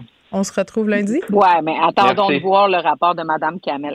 oui, il faut, il faut attendre, mais en attendant, écoute, on ne peut pas s'empêcher d'être consterné par les révélations. Bye bye. C'est ça. Au revoir. Vous écoutez Geneviève Peterson. Cube Radio. On vient un peu sur le sujet de l'Ukraine. Euh, bon, parce qu'il y a un intéressant papier d'André Noël dans Pivot André Noël, qui est journaliste indépendant. Vous le connaissez. André, salut. Bonjour. Bon, euh, l'Occident qui doit arrêter, selon toi, de justifier l'attaque russe sur l'Ukraine en prétendant qu'elle est en partie justifiée par des gestes euh, de l'OTAN. C'est particulier ton papier, très intéressant, André, je dois dire, parce que c'est une thèse qui circule beaucoup. Euh, moi-même, j'ai lu plusieurs journalistes, des experts de la question parler de ça, se revendiquer de cette thèse-là. comment ça se fait que ça se répand comme ça, premièrement? Pourquoi c'est une thèse si populaire? Ben, je pense parce qu'on sort de quelques années d'impérialisme américain, en effet. Hein. On a vu la guerre en Irak, euh, la guerre en Afghanistan, qui ont été des désastres euh, dans les deux cas. Et puis on reste plusieurs personnes à être un peu euh, méfiants envers les, les Américains. On sort tout juste de ça. Et euh, sauf que là, la situation a radicalement changé. Alors, plusieurs intellectuels, malheureusement, notamment par exemple Jocelyn Coulon, à gauche, il y en a plusieurs, beaucoup, beaucoup d'intellectuels anti-américains, qui voit une espèce de, de, trace de présence américaine dans la crise actuelle. Mais quand on se met à vérifier les faits, on est complètement dans autre chose. On est complètement dans un tout autre domaine où c'est une agression d'une gravité, je dirais, incroyable, barbare, euh, fasciste. C'est carrément euh, le régime actuellement en Russie est un régime fasciste qui empoisonne les opposants, qui il n'y a plus aucune liberté de presse, euh, qui, qui, qui empêche toute manifestation d'opposition à la guerre. Et les objectifs clairs de Poutine, il l'a dit, c'est le démembrement de, de l'Ukraine, c'est la disparition de l'Ukraine. Alors c'est une guerre d'agression pour accaparer un territoire. Il ne faut pas perdre de vue cet objectif. Alors de voir des intellectuels, des analystes dire oui, mais euh, peut-être que l'OTAN a une responsabilité de là-dedans. Quand on regarde les faits, c'est de la pure foutaise. ça n'a absolument rien. Mais non, mais c'est fou là. As fait, euh, ça, ça traverse pas, si on veut, l'épreuve des faits. Là. Non, pas du tout. Parce que quand on regarde historiquement, il faut regarder bien attentivement qu'est-ce qui s'est passé avec l'OTAN. Premièrement, euh, il faut se souvenir, parce que Poutine, il y a une nostalgie de l'Empire russe, puis lui, il considère que la dissolution de l'Union soviétique en 1991 a été le pire désastre pour, euh, pour la Russie. Mais la Russie et l'Union soviétique, c'est une puissance impérialiste, hein, alors que la France et l'Angleterre ont étendu leurs empires outre-mer, la Russie, avec les années, ça date, puis il faut remonter dans les siècles, avec Pierre le Grand, eux se sont, ont étendu leur empire euh, à leur périphérie, en, en, en, accaparant des territoires qui, euh, qui étaient leur, les territoires voisins. Et euh, quand on regarde donc en 1991, quand il y a la chute euh, du mur de Berlin, là ce que dit par exemple Jocelyn Coulon ou ce que, plein d'autres personnes disent, oui, mais l'OTAN avait donné l'assurance qu'elle n'allait pas s'étendre vers l'est. Mais là, je vais vous lire une citation de Gorbatchev. Il faut se souvenir que Gorbatchev est celui qui a finalement euh, été au premier rang lors de la dissolution de l'Union euh, soviétique. Ce qu'il a dit en 1994, et je le cite dans mon texte, il dit la question de l'élargissement de l'OTAN n'a fait l'objet d'aucun débat elle n'a pas été soulevée durant ces années. Je l'affirme en toute connaissance de cause. Pas un seul pays de l'Europe de l'Est n'a soulevé cette question, pas même après la dissolution du pacte de Varsovie en 1991. Les dirigeants des pays occidentaux ne l'ont pas soulevé non plus. Ce qui s'est produit en 1991, contrairement à ce qu'on nous raconte, c'est que premièrement, Gorbatchev a accepté que l'OTAN s'étende en Allemagne de l'Est pour euh, donc bien marquer la réunification de l'Allemagne de l'Est. Et ensuite, quand petit à petit les pays d'Europe de l'Est se sont défaits de l'emprise russe, euh, comme la Pologne, la Hongrie, etc., ils, ils ont rejoint l'OTAN, mais ce sont ces pays-là qui demandaient de faire partie de l'OTAN. C'est pas l'OTAN qui a imposé à ces pays-là de rentrer dans l'OTAN. C'est pas une agression de l'OTAN envers ces pays-là, c'est une volonté de ces pays-là. Et euh, l'Union, la Russie, euh, a pas protesté contre ça. Puis elle n'a pas protesté non plus euh, en 2004. Il n'y a pas eu de protestation majeure quand il y a plein d'autres pays qui ont rejoint l'OTAN, comme la Bulgarie, mm. l'Estonie, la Lettonie, la Lituanie, la Roumanie, la Slovaquie, la Slovénie. Toi, ce que tu dis. C'est simplement faux. Là, oui, mais tu dis en fait euh, que ce traité-là, entre guillemets, n'a jamais été écrit et que le seul traité, entre guillemets, qui a été écrit, c'est la Russie qui l'a violé. C'est ce que tu dis. Exactement. Alors, euh, premièrement, donc, aucun traité, aucun, aucune entente, aucun accord écrit qui dit que l'OTAN ne pouvait pas s'étendre vers l'Est. Et là, ce que Coulon dit, oui, mais il y avait des engagements verbaux. Mais à l'instant, les Russes sont pas fous. S'il y avait eu des engagements verbaux formels, ils auraient exigé que ça soit écrit et que ça soit couché sur papier. Maintenant, ce à quoi tu fais référence, effectivement, c'est en 1994, euh, l'Ukraine a adhéré au traité de non-prolifération des armes nucléaires, a d'ailleurs remis ses armes nucléaires, puis en contrepartie, la Russie a signé un accord formel de mm. non-agression avec l'Ukraine, le Royaume-Uni et les États-Unis, qui est connu sous le nom de Mémorandum de Budapest.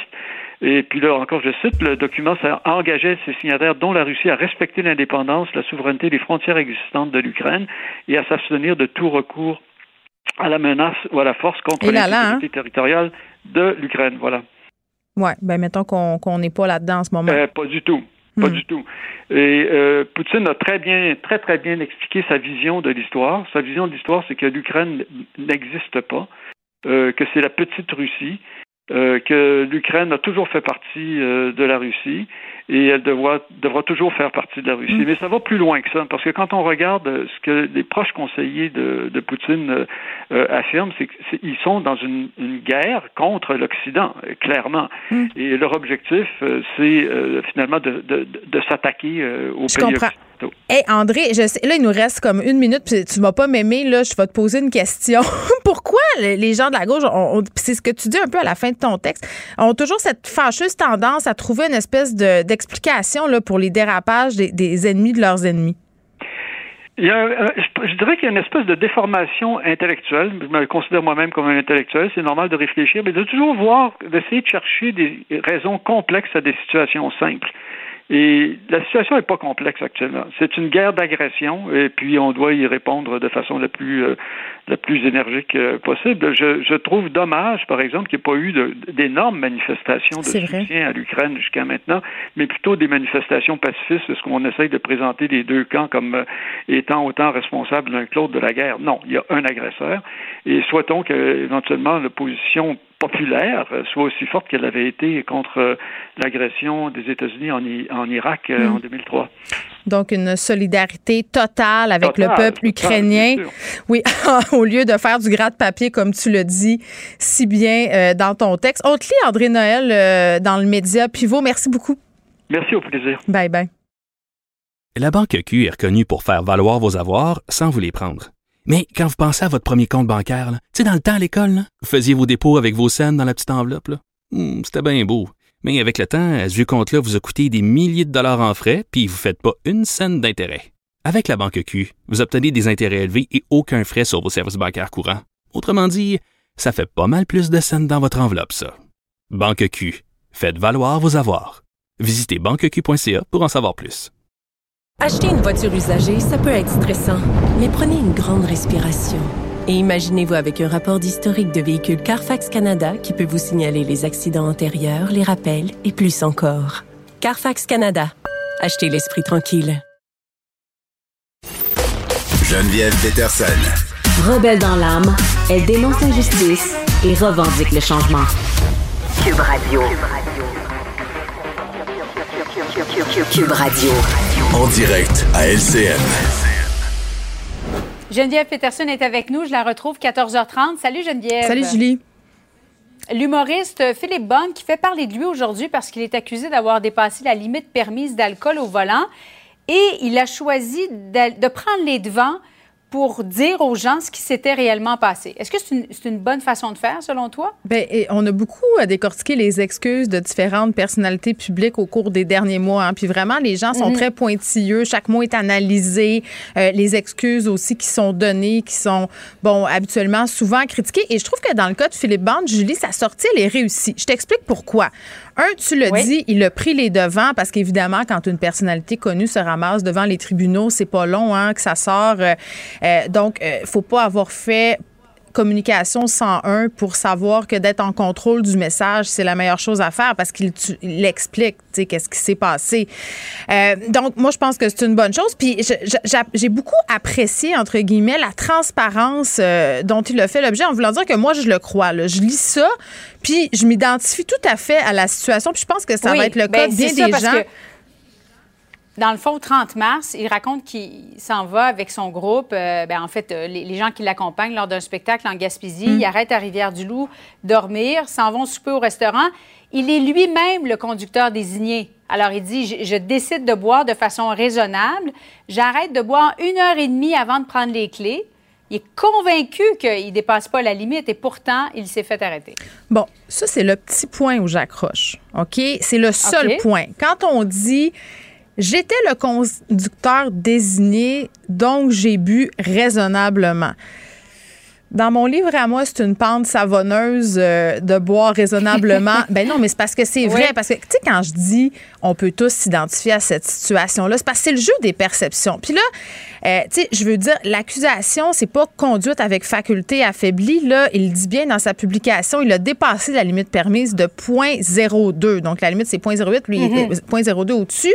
Euh, il dit, j'avais pas une conduite erratique. J'étais correct, entre guillemets. Je me sentais correct. J'aurais jamais pensé que je la dépassais. Puis c'est là que je te dis, on peut tous se reconnaître là-dedans parce que combien de fois ça nous est arrivé, tu sais, tu vas, je le sais pas, moi, chez ton ami, tu prends un verre de vin blanc à l'apéro, puis peut-être deux, puis là, tu t'en retournes chez vous, puis tu dis, ben oui, mais franchement, j'ai bu juste deux verres de vin en une heure Je et pense demie. que je suis OK. Oui, mais c'est bien plus compliqué que ça. Ça dépend euh, si tu es Mm. fatigué cette journée-là, ça dépend de ton poids, ça dépend d'un paquet d'affaires. Puis moi, je me référais toujours à un reportage que j'avais vu. Il avait pris deux personnes, vraiment, là, une fille et un homme de corpulence très différente, leur avait fait manger exactement le même repas. Et là, c'était le jeu des perceptions. On les faisait boire, puis on disait, te sens-tu OK pour conduire? Et là, il y en avait qui disaient, hey, non, je me sens pas du tout OK pour conduire. Là, passait l'alcotest, était bien correct. Et au contrairement, des gens qui disaient, ben oui, mais moi, je suis bien correct, voyons, je conduirais demain matin, tout de suite, n'importe quand, et pourtant dépassait la limite. Donc, il faut toujours se méfier de ça, le jeu des perceptions. Puis c'est- c'est plus ça, moi, dans sa partie du message où j'accrochais un peu en me disant, tu sais, t'es le conducteur désigné. Il me semble que dans mon livre à moi, tu sais, peut-être une consommation pendant le souper, c'est correct, mais est-ce qu'on en enchaîne deux, trois? Puis là, je dis pas que c'est ça, j'en ai aucune idée. Mais, mais c'est ce bout-là. Donc, voilà. Puis après Mais ça. est-ce que tu as remarqué, euh, si tu permets, Geneviève, parce qu'en filigrane, il explique que il a probablement été dénoncé par quelqu'un qui se trouvait dans le restaurant Ah, parce ben que c'est une fois arrivé dans le stationnement de l'hôtel Oui. que les policiers l'attendaient. Ben- c'est pas parce qu'il avait une conduite euh, erratique, comme tu dis. C'est le côté désagréable peut-être d'être une personnalité publique, euh, une personne. Non, mais je sais pas. Moi, je suis assise au restaurant puis je vois Julie Marcoux. Hein, elle est là avec ses amis, puis elle boit du vin, puis pout, pout, puis elle s'en va après ça. Tu sais, si je suis mal intentionnée. Avec mes clés, ou, ou si c'est moi qui conduis. Oui, ou si je suis inquiète, tu sais, je me dis, j'ai peut-être- ça se pourrait que j'appelle la police, puis que je dise, hey, allez donc voir si Julie, elle, elle dépasse pas la limite permise. Donc, tu sais, ça, c'est le côté Ouais. pernicieux de- peut-être euh, d'être une personnalité publique, mais je pense que les gens aussi sont plus enclins à dénoncer les comportements euh, qui sont douteux concernant l'alcool au volant. Mais moi, il y a une affaire qui me fait réfléchir dans cette histoire-là, puis je trouve qu'on pourrait éviter beaucoup de situations comme ça si on mettait à la disposition des gens, justement, là, pour déjouer le jeu des perceptions, des, euh, des façons de, de savoir, euh, justement, le taux d'alcoolémie dans le sang. Puis surtout, tu sais, en région, là, puis là, euh, je pense que c'est à, à Rivière-du-Loup qui était, hein. Euh, tu sais, je, je sais pas, il n'y a pas de transport en commun, il n'y a pas de métro, il n'y a pas d'autobus. Les taxis, parfois, il y en a moins que dans une grande ville, donc c'est moins accessible. Des fois, il Donc, y en a plus du tout, C'est ça, c'est plus. Ben écoute, l'autre fois, j'étais à Trois-Rivières, je dis, on va souper chez des amis. On appelle un taxi, il était une heure. La madame, elle me dit, ça va prendre une heure et demie. Tu sais, je veux dire, je comprends dans ces circonstances-là qu'il y a bien des gens qui se disent Ah, ben, je suis correct, là, ça fait longtemps que j'ai pas bu. Et là, arrivent des situations malheureuses euh, comme celle-ci. Donc, si on mettait à disposition euh, des tests, tu sais, pour qu'on sache, soit au sortir des restaurants, au sortir des bars, il y a toutes sortes de petits dispositifs qui se vendent. Malheureusement, c'est pas toujours fiable. Mais pour vrai, si ça s'était rendu plus démocratique, on en aurait moins des cas euh, comme celui-là. Geneviève, merci beaucoup. Alors, si vous êtes un chauffeur désigné, peut-être vous abstenir de prendre tout simplement de l'alcool. Merci, Geneviève. Plus prudent que semaine. moi. bye bye. La Banque Q est reconnue pour faire valoir vos avoirs sans vous les prendre. Mais quand vous pensez à votre premier compte bancaire, tu sais, dans le temps à l'école, vous faisiez vos dépôts avec vos scènes dans la petite enveloppe. Hmm, C'était bien beau. Mais avec le temps, ce vieux compte-là vous a coûté des milliers de dollars en frais, puis vous ne faites pas une scène d'intérêt. Avec la Banque Q, vous obtenez des intérêts élevés et aucun frais sur vos services bancaires courants. Autrement dit, ça fait pas mal plus de scènes dans votre enveloppe, ça. Banque Q. Faites valoir vos avoirs. Visitez banqueq.ca pour en savoir plus. Acheter une voiture usagée, ça peut être stressant, mais prenez une grande respiration. Et imaginez-vous avec un rapport d'historique de véhicule Carfax Canada qui peut vous signaler les accidents antérieurs, les rappels et plus encore. Carfax Canada. Achetez l'esprit tranquille. Geneviève Peterson. Une animatrice pas comme les autres. Cube Radio. Léa Strisky. Mais je veux que tu le saches que ça a un effet. Mathieu Cyr. Ouais, mais ça, c'est vos traditions, ça. La rencontre. Il y a de l'éducation à faire. Je vais avouer que je suis pour la démarche. La rencontre Strisky-Cyr. Salut à vous deux. Salut. Bonne nouvelle qui vient de tomber 15 jours après cette fameuse gifle. Will Smith qui a giflé Chris Rock, je le rappelle, ça a fait le tour du monde. C'était lors de la cérémonie des Oscars. L'Académie a pris une décision. L'acteur qui va être banni pour 10 ans, donc il pourra plus euh, se présenter à la cérémonie des Oscars euh, pour cette durée-là. Réaction à chaud, Léa? Ben, je pense qu'ils étaient obligés de faire ça. En même temps, euh, je les salue parce que j'avoue que, euh, c'est tellement nouveau de devoir faire face à ça. Il y a tellement personne qui l'a vu venir que j'avoue qu'il devait être bien embêté de qu'est-ce qu'on fait avec ça. À partir du moment que Chris Rock avait pas porté plainte, Euh, puis qu'il fallait quand même prendre une décision. Je pense que, même si c'est symbolique quelque part, je pense que ça lui re- ça le retranche quand même de, de l'industrie, puis Mm. que au moins ça marque le geste. Ils étaient obligés de faire quelque chose comme ça. Là. Il avait dit, Will Smith, par ailleurs, euh, puis il avait pris les devants, avait démissionné de l'Académie des Oscars, ce qui m'avait permis de rire un peu en disant, ben, je savais même pas qu'on pouvait démissionner de l'Académie des Oscars. Mais il avait pris quand même les devants. Oui, c'est ça. Puis Mathieu, il avait dit qu'il allait accepter toutes les conséquences. Là. Dix ans, c'est pas si long. Là, je veux dire, il aurait pu être banni à vie aussi. Ben oui, mais je- c'est quand même. euh, si c'était dans un code de loi, on parlerait d'une sentence exemplaire. Puis je pense Mm. qu'ils ils font bien de faire ça parce que je veux dire, il y a eu tellement de, de, de, de- témoins de la scène que ça a été tellement gros, puis ça a tellement volé le show que t'as pas le choix. C'est pas c'est pas une engueulade qui s'est passée en coulisses là. Tu sais, fait que euh, devant devant la, la grosseur de l'événement, t'as pas le choix d'agir euh, avec euh, les conséquences qui viennent avec, puis de, de sanctionner de cette façon-là. Puis je pense qu'ils font bien de faire ça. Léa? Mais en même temps, tu sais, oui, c'est exemplaire, mais en même temps, tu sais, est-ce qu'il doit vraiment montrer l'exemple dans le sens où je pense qu'il y a aucun autre acteur qui se dit tiens, ah mince, je ne le ferai pas, moi qui avais justement l'intention de gifler quelqu'un sur scène Oui, l'année prochaine, tant pis, je le ferai pas. Donc c'est en ça que c'est un peu absurde comme situation parce que il y a personne, je pense, qui pensait qu'on allait devoir trouver ce genre de règlement. Cela dit, ce que ça risque de changer, c'est la sécurité. L'année prochaine, puis dorénavant, j'ai l'impression que dans les galas, la sécurité va changer pour qu'il y ait juste personne qui puisse monter sur scène pour de vrai. Là. Parce que tu sais, ça pourrait être un fan aussi. Ça pourrait être quelqu'un qui est un remplaçant. Tu sais, il- pogne du monde là, pour les chaises vides. Oui. là, quand il y a Pendant les pauses, pendant que les gens vont à- au Ouais. pipi. Ouais. Pogne des étudiants de l'école de ajoute la l'humour. sécurité, pense. Hein? J'ai dit pogne des étudiants de l'école de l'humour. Oui, exactement. C'était ça notre mandat, notre premier mandat. Vous avez fait ça? Des Oliviers. Rem- Ouais, remplir- C'est vrai qu'ils nous demandent.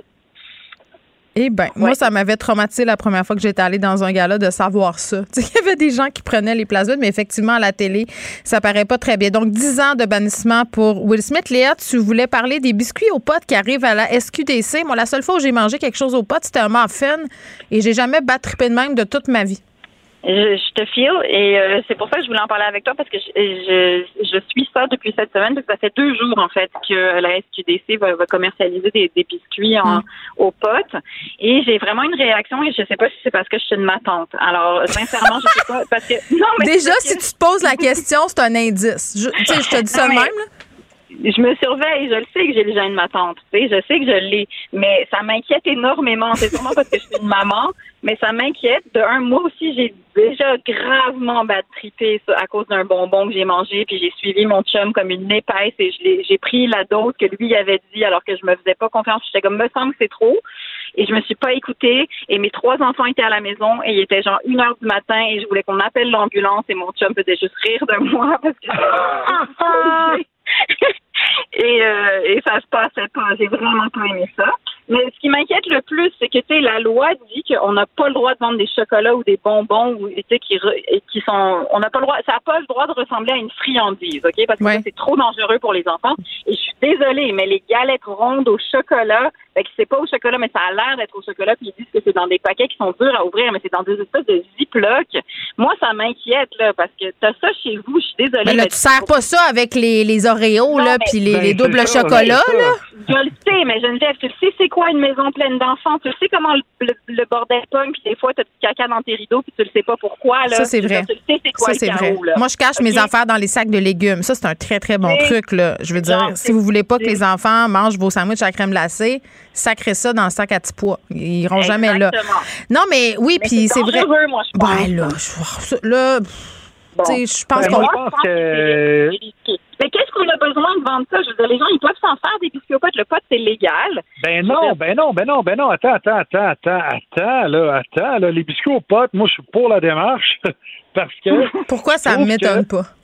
Non, mais c'est parce que je trouve que la SQDC, c'est des pros là-dedans. Tu sais, quand tu achètes un joint à SQDC, tu sais combien il y a de dosage dedans, tu sais quelle est la teneur de THC, tu sais c'est quoi le CBD, tu sais quel effet ça va avoir sur toi. C'est la version médicamenteuse de ce qu'un dealer peut t'offrir euh, sur le coin de Prince Arthur il n'y a pas longtemps, là, tu sais. Et les potes, là, le biscuit aux potes, c'est la même chose. Si moi, je fais un biscuit aux potes, ça se peut que je le dose mal, puis ça se peut que j'ai un bad trip de fou. Moi aussi, j'ai déjà eu un bad trip de fou avec ça. Oui, mais on fait tous la même erreur, Mathieu. À vous, on, on en prend. Là, on fait. Hey, Ça marche je- plus. Ouais, ça marche pas. Je suis vraiment pas gelée. M'en reprendre d'autres. Puis là, deux heures plus tard, tu veux te défenestrer. Moi, c'est exactement ça qui m'est arrivé. Je me rappelle, j'avais l'impression que le sapin de Noël fonçait droit sur moi. Je sentais ma luette aussi. Vraiment pas le fun comme Ah. sentiment. Horreur. On est tellement trop vieux pour ça. le trip, si je chantais ma luette. Puis le trip dure longtemps. C'est ça qui arrive. Oui. Contrairement quand tu fumes un joint, tu sais, là, je, je parle aux auditeurs, auditrices, là. Si tu fais, si tu, tu, tu manges un biscuit au pop, vas-y boucher par boucher, une bouchée par demi-heure, genre. Puis vraiment, dose-toi parce que quand t'es parti, t'es parti pour 3-4 heures. Puis Non, puis ça chose- fesse, là. Moi, j'avais, moi, j'angoissais en plus. Je sais pas si ça t'a fait ça, toi aussi, Léa ou Mathieu, là, mais moi, j'avais l'impression que j'allais plus jamais être normale. Tu sais, que ça, allait jamais revenir. Jamais. Ça partira jamais. Appelle l'ambulance. Puis là, genre, mon chum imaginait l'ambulance qui arrive euh, chez moi. C'est la bourgeoise blanche qui a peur, genre, parce qu'elle Oh a mon Dieu. C'est tellement Karen comme moment. Ça aurait été. Non, mais j'aurais aimé ça qu'il l'appelle juste pour que, qu'on vive ça. Pour qu'il me troll. Pour que les ambulanciers rient de moi. Mais mettez-les, puis vos biscuits au pop, mettez-les dans la chambre pour adultes. Euh, tu sais, mettez-les dans votre chambre, mettez-les dans le haut de votre garde-robe, quelque chose, puis ou justement, puis euh, dans, dans, dans une enveloppe de brocoli, comme, euh, comme tu dis, Geneviève, tu sais. Mais c'est dangereux. Non, moi, je pense qu'il faut vraiment pas mettre ça avec la bouffe. Il faut vraiment mettre ça loin. À la même place que les jouets sexuels. Mais ça, c'est peut-être pas une bonne idée non plus. Les enfants fouillent. Ouais. Ouais. Bonne idée. Moi aussi, c'est ce que j'allais les dire. deux, ils- les deux ensemble, ils vont trouver qu'on a des soirées bizarres, tu sais. C'est vrai. Savez-vous que j'ai fait une overdose de CBD il y a deux semaines? J'exagère. Non. mais j'exagère peut-être un peu sur overdose, mais pour vrai, je me suis vraiment pas sentie bien. Non, attends, je m'en sais pas il y a deux semaines. C'est quand j'ai eu la COVID. J'ai pris du CBD. Je savais pas que j'avais la COVID. Puis c'est peut-être la COVID qui me fait pas filer de même, mais je me suis réveillée en plein milieu de la nuit. Puis j'étais tellement. Je me sentais pas buzzée, mais j'étais comme étourdie. Euh, j'a- j'avais. Ah ouais, c'est comparable à la labyrinthite. Oui, c'est-tu l'overdose de CBD? Si tu pas j'ai trop pris de gouttes? Parce que des fois, je prends ça pour me, me déstresser un peu euh, du popotin.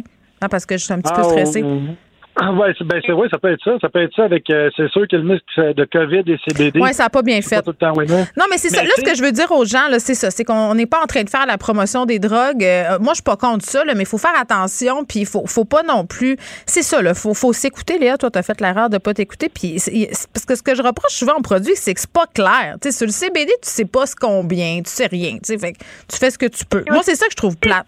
Mais, mais c'est de laisser erreur, tu sais. C'est- de laisser erreur, moi, avec les gouverne- Mais ça reste quand même gouvernemental, la SQDC, tu sais. Puis je trouve que est-ce que c'est vraiment essentiel? Ils disent que c'est meilleur pour la santé parce que c'est vrai que tu ne fumes pas. Hmm. Mais moi, je trouve qu'il y a un danger quand même accru du fait que les médecins disent justement que tout le monde tombe dans le même piège, s'en prend une trop grosse dose. Puis aussi que, tu sais, mine de rien, là, je trouve que c'est très dangereux pour les pour les enfants. hein. Ouais. Je souhaite qu'il n'y ait pas d'accident qui Je arrive. comprends que la Ligue des mères inquiète n'est pas d'accord. Puis en même temps, j'ai envie de dire, sur les bouteilles à SAQ, c'est pas marqué prends-en juste deux verres. C'est vrai, dans le fond, quand Non, on y pense. enfants- Oui, mais Ah, les je enfants parler jamais. de- Parlez pas en même temps! Pardon. Mais Bon. les enfants boiront pas du vin, mais ils vont manger du chocolat, c'est ça. Hey, pas tes enfants. Moi, moi, faut que je les guette. Euh, j'ai une fille qui adore le goût de l'alcool. Je sais pas qu'est-ce que je vais faire avec mais elle. à quel âge? Ben, elle aimait ça très tôt. c'est ce que j'ai envie de te dire. Elle buvait des vins nature, puis elle disait, Hum, ça goûte sucré. Puis j'étais comme, euh, non, non, non, bye bye, bois, bois du jus à la place. donc, ça m'inquiète. Voici, donc, soyez vigilants, faites attention et prenez vos affaires aux bons endroits. Mathieu, parlons hockey. Oui, oui, oui. Le gouvernement du Québec veut euh, serrer la vis à euh, la Ligue de hockey junior majeur. Enfin. En, ayant, en ayant des, des, des, sanctions plus sévères euh, pour les bagarres. Et ça a déjà, c'est quelque chose qui est enclenché depuis plusieurs années. Euh, présentement, les joueurs euh, de, la, de, la, de la Ligue du junior majeur du Québec sont punis 15 minutes quand il y a une bagarre. Et c'est une grosse différence par rapport à ce qui se passe en Ontario et dans l'Ouest canadien, où est-ce que c'est seulement 5 minutes. Et ça a l'air con, mais grâce à ça, euh, les statistiques le prouvent qu'il y a deux fois moins de bagarres au Québec que dans l'Ouest et en Ontario. Et euh, depuis 2016, les bagarres, il y en avait une à tous les deux matchs. Maintenant, c'est une par dix matchs. Fait que ça va, ça va de mieux en mieux. Et là, ce que le Québec veut, euh, ce qu'il propose, c'est qu'il y ait un match de suspension, que- qu'en fait, que tu sois sorti de la game, plus un match de suspension quand tu te bats. Et en plus, que- qu'il y ait davantage de conséquences quand tu es l'instigateur, l'agresseur, ou que ce soit des bagarres planifiées à l'avance. Ben, c'est ça. Fait qu'il y a plus de conséquences pour ton équipe, euh, pour ce qui va se passer, que pogner un petit cinq minutes sur un banc, puis qu'après ça, tu peux retourner pour sa poque, là.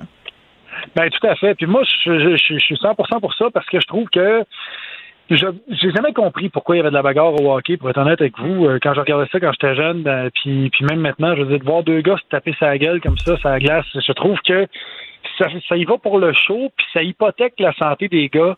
Euh, grandement. Je veux dire, Mm. quand, tu sors de la ligue, il y a combien de, de joueurs de hockey qui ont des, qui ont des, qui ont des séquelles, des, des, Ouais. des commotions qu'ils ont eu à répétition, puis ils commencent ouais. à filer ça à 42, 44 ans, puis ils ont vivent un enfer parce qu'ils sont battus à- entre 18 et 26 ans de façon de façon complètement, euh, je, je, sais pas, comme des primates. Mm. Elle se fait dessus sur la glace sans- avec plus ou moins de technique. Tu n'es pas dans un ring, t'es pas un boxeur, tu es un joueur de hockey, tu es censé pouvoir mettre une rondelle dans un, dans un filet, ben fais ta job. That's it. Mm. Mais qu'est-ce que tu réponds à ceux qui disent que ça fait partie du sport et qu'en un sens, les spectateurs aiment ça quand ça brasse au hockey? Bah, moi, je trouve que c'est autant off que d'avoir le biathlon avec une carabine quand tu fais du ski de fond. là. Tu sais, c'est pas, euh, c'est aucunement lié entre les deux. Je veux dire, ça fait partie du sport parce qu'on a créé le sport comme ça. Hmm. Mais c'est à nous, c'est à nous de démanteler les deux choses. Je veux dire, euh, c'est pas, c'est pas logique que parce que tu as des frustrations. Premièrement, ça fait la promotion de la masculinité toxique. Ça, deuxièmement, vrai, ça. Ça, je suis contente de t'entendre dire ça, Mathieu. ben, ben oui, ben oui, il y a personne qui se parle. Tout le monde, on va régler ça, coup de poing la gueule, ta, ta, ta. Puis en plus, c'est bizarre. C'est strictement dans, le- dans, le- dans le moment présent, c'est barbare. Ça va chercher une espèce de, de, de- chez les spectateurs quand tu les vois comme ah, tout hargneux. J'ai l'impression d'être dans, dans- au Colisée de Rome mystique quand tu as des gladiateurs qui se faisaient bouffer par des lions. Tu sais, on n'est plus là. là. On, Mm. n'est plus là. Il est temps qu'on évolue. Puis il y, a des- y a des jeunes talents qui sont euh, qui, qui, qui- pourraient avoir des carrières hypothéquées à cause de ça. Tu, sais, tu regardes justement là, que Stanley Crosby est rendu Ben, plus comment on s'en est pris à lui? Ben, comment s'en est pris à lui exactement? C'est Connor McDavid, tout ça. C'est quand tu as un talent puis que tu dans ton domaine, là, tu, vas te faire bûcher sa face jusqu'à temps que ton cerveau devienne trop légume pour que tu puisses avoir les mêmes, les mêmes capacités à- au hockey. C'est complètement débile qu'on accepte ça en tant, que- en tant que société. Moi, un de mes pires cauchemars, euh, Léa, ça serait que mon fils veuille jouer au hockey. Puis je sais pas pourquoi je dis ça, parce que si mes filles voulaient jouer, ça serait le même cauchemar. ça, ça me tenterait vraiment pas. Non, ben moi, ce serait le cauchemar de devoir euh, aller dans les arénas le matin. C'est ça, Je- exact. C'est égoïste je comme salue comme proposition. ouais, complètement. Je salue les parents qui le font et qui aiment ça. Mais euh, moi aussi, la, tu sais, la bagarre, c'est juste, tu sais, ça me dérange pas que vous vous plaquiez, ça me dérange pas que vous jouiez rough, ça me dérange pas que tu sais, il y ait comme une espèce de forme de bataille pour pogner la rondelle. Mais quand ils se mettent à se battre, là, il me semble, comme dit Mathieu, c'est qu'on est rendu ailleurs. C'est comme, c'est vraiment archaïque. Puis ça, c'est sans dire toute l'espèce de bro code qu'il y a au hockey, là, dont on s'est déjà parlé, l'espèce de comme t'as tapé mon ami, fait que là, dès que la rondelle drop, je vais genre je vais dropper les gants puis je vais te taper, genre c'est comme mais ah, c'est quoi, genre vous êtes des hommes, vous gagnez des millions de dollars, puis je suis supposée d'accepter ces espèces de comportements complètement barbares et primates. Fait, on dirait que c'est tout le monde le sait que c'est rendu archaïque. Puis il y a personne qui colle la shot de comme OK, ça a vraiment pas rapport que vous vous tapiez. Sérieux, ça fait plus partie du spectacle. là. On est rendu ailleurs. On termine là-dessus, Mathieu, vas-y. que- Ouais, J'ai juste l'impression que la Ligue de junior, euh, junior majeur du Québec est, est, crissement- est vraiment avant-gardiste là-dessus et qui ont de la Ouais. misère à être plus avant-gardistes parce que les autres ligues suivent pas. Fait qu'ils ont Ah peur ouais. que quand tu arrives dans, dans, dans LNH, ben là, tu manges une mornif parce que pas battu pendant trois ans. Puis l'autre qui était à Calgary, lui, il s'est battu à tous les jours. Ah oui, c'est sûr. as un désavantage par rapport à ça. Fait que tant que la règle va servir la, la, la notion la plus stupide, mais elle va être obligée de s'abaisser à ce niveau-là. Hum, tu seras pas un vrai homme quand tu vas arriver dans les grandes ligues. Épouvantable. C'est. On est en train de changer de mentalité, heureusement. Fait que, euh, écoute, euh, peut-être que dans deux ans, ça va être complètement derrière nous. Merci beaucoup. Bon week-end. À lundi. La Banque Q est reconnue pour faire valoir vos avoirs sans vous les prendre. Mais quand vous pensez à votre premier compte bancaire, tu sais, dans le temps à l'école, vous faisiez vos dépôts avec vos scènes dans la petite enveloppe. Hum, C'était bien beau. Mais avec le temps, à ce compte-là vous a coûté des milliers de dollars en frais, puis vous ne faites pas une scène d'intérêt. Avec la Banque Q, vous obtenez des intérêts élevés et aucun frais sur vos services bancaires courants. Autrement dit, ça fait pas mal plus de scènes dans votre enveloppe, ça. Banque Q. Faites valoir vos avoirs. Visitez banqueq.ca pour en savoir plus. Acheter une voiture usagée, ça peut être stressant, mais prenez une grande respiration. Et imaginez-vous avec un rapport d'historique de véhicule Carfax Canada qui peut vous signaler les accidents antérieurs, les rappels et plus encore. Carfax Canada. Achetez l'esprit tranquille. Vous écoutez Geneviève Peterson. Cube Radio. Culture et société. Enfin, mon moment préféré de la semaine, Anaïs? C'est chier pour les autres. Allô? Ben non, mais écoute, moi, finir en musique avec toi, je, je trouve ça formidable. Chaque vendredi, je, je vogue vers le week-end, le cœur plus léger. Puis sais-tu quoi? En plus, Quoi? je m'en vais à Québec en fin de semaine. Ben, donc, tout de suite après l'émission, je me tape de la route. Donc, je vais me servir de tes suggestions musicales pour m'égayer un peu chemin faisant. Directement dans la liste de lecture, c'est plus toi qui décides pendant que l'homme conduit. C'est ça, je comprends? Ah, je sais pas si c'est moi qui va conduire, mais c'est moi qui décide en général. C'est ce que j'ai Ah, envie de te dire au niveau musical, ceci dit.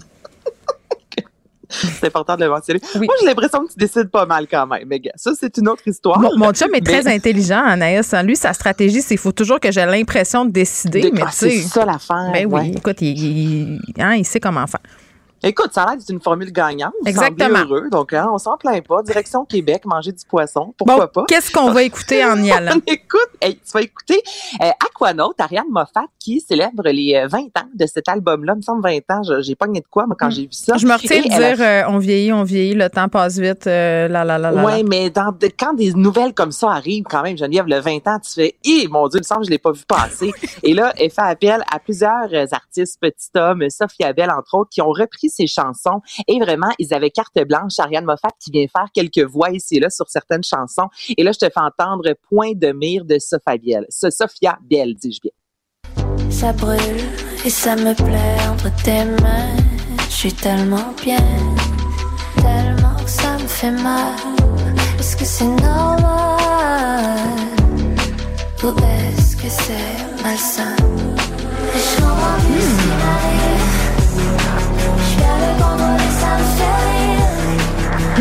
hein? Mais c'est du quoi, Anaïs? Tantôt, on a parlé de biscuits aux potes avec Léa et Mathieu, et il me semble que c'est ce que j'écouterais si j'en mangeais.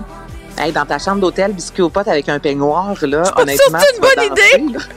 Je suis pas Sur sûre. le lit digne d'un vidéoclip de Xavier Dolan. Tout y est, honnêtement. Oui, en noir et blanc, parce que tu as mangé le biscuit. Ben, c'est ça. Écoute, bien. on, on vient, c'est ça que tu fais ce soir, Geneviève? Exactement. Euh, Voilà. Donc, point de mire, Sophia Bell.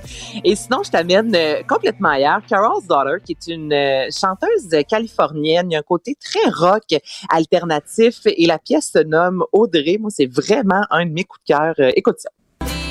slides off her heels and she's back to Audrey. Hides in her car with the CD Walkman, screaming lyrics to a song by Mike Cam. Everybody says not to fall in love. London to my dead, you're not Tu sais, on one parlait, là, to Geneviève, toi et moi, l'autre fois, du retour un peu, on dirait, de ces sonorités euh, punk féminin. Puis, tu sais, dans le vidéoclip, tu vois cette fille-là, euh, petits cheveux blonds, tatoués, euh, le corps percé au complet, se trouve dans un bar de danseuse, puis elle se fait faire des danses avec des, excuse-moi l'expression, mais des fuck me boots, alors qu'elle chante directement en regardant la caméra. Il y a quelque chose de délicieux dans tout ce vidéoclip-là, dans cette tune-là. Moi, ça me ramène, c'est ça, directement, comme directement dans mon adolescence, tantôt, autant qu'on disait tu peux danser sur un lit, ça, ça me donne envie d'aller prendre une grosse peine de bière dans un, dans un petit pub, là, comme je faisais avant. Il y a quelque chose que j'aime. Donc, euh, Carol's Daughter, la pièce Audrey. Moi, j'aime bien les ça? petits. Oui, j'aime bien les petits accents folk euh, qui traînent un peu partout euh, dans les arrangements. Là, les gars, ils regardent le moniteur. C'est parce que vous êtes en train de checker le clip et que je vous Ah, connais, ma gang de salauds? C'est tellement ça qu'ils font. J'ai bien des font, poignées. ils s'en Moi, défendent. j'ai dit fuck me boots, puis là, ils sont Ils partis. sont partis, là, ils sont plus vigilants pantoute. L'extrait continue à jouer. Achille est toute mêlée dans ses pitons. OK. Il en faut pas gros, il en faut pas gros. Ok, Et là, je t'amène ailleurs. C'est rare que je fais entendre ce style de musique-là, mais euh, bon, mine de rien, bon, c'est du gros, euh, de la grosse pluie, là, mais ça, c'est très soleil, euh, estival, Light Go Down de Aidan James, qui est un DJ australien. Euh, ça ressemble à bien des chansons qui sont sorties dans les dernières années, mais Bon. je l'aime quand même. OK. Écoute ça.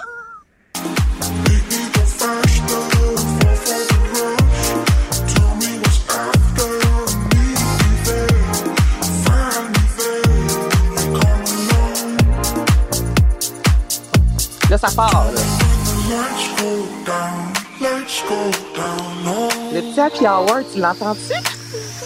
Non seulement je l'entends, je le file. Ça, c'est quand t'es rendu sur le pont de Québec. Là, Hey, je me sens animatrice de radio musicale. C'est le fun. C'est comme facile. Oui, c'est cool. Hey, puis on va tellement faire nos animatrices pour finir. Non, mais attends, moi, je veux. Oui, mais attends, avant, vu que c'est pas une radio musicale, je vais faire mon commentaire éditorial.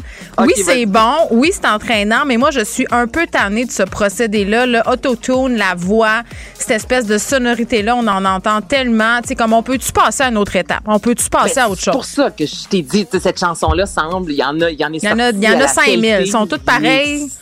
Ils sont toutes pareilles. Ça joue, tu m'en mets 10 une après l'autre. Tu peux pas ça. dire laquelle est laquelle, puis qui est le DJ, qui est le chanteur. C'est similaire. À tu deux heures. de fond. Oui, à 2 heures du matin, c'est correct. On se rend plus compte de rien. pareil. Puis là, t'allais dire quoi, là? Let's go down, quoi? On parlait de radio, justement, euh, l'animation, là, justement, je, vais- je vais faire ma petite animatrice. Donc, lui, il a annoncé son passage cette semaine au Festival d'été de Québec. Ah! Il s'est pas trompé de ville, il a pas dit d'avance qu'il s'en venait. Bravo! Il a- été une bonne personne, Jack Johnson. Il a juste dit, je serai euh, sur les plaines cet été. Et c'est sa nouvelle chanson. Euh, c'est pas un coup de cœur, mais je voulais te la faire entendre en même temps, vu qu'il sera de passage chez nous. Donc, Mhm. One Step Ahead. First to the punchline. When it feels like it's all closing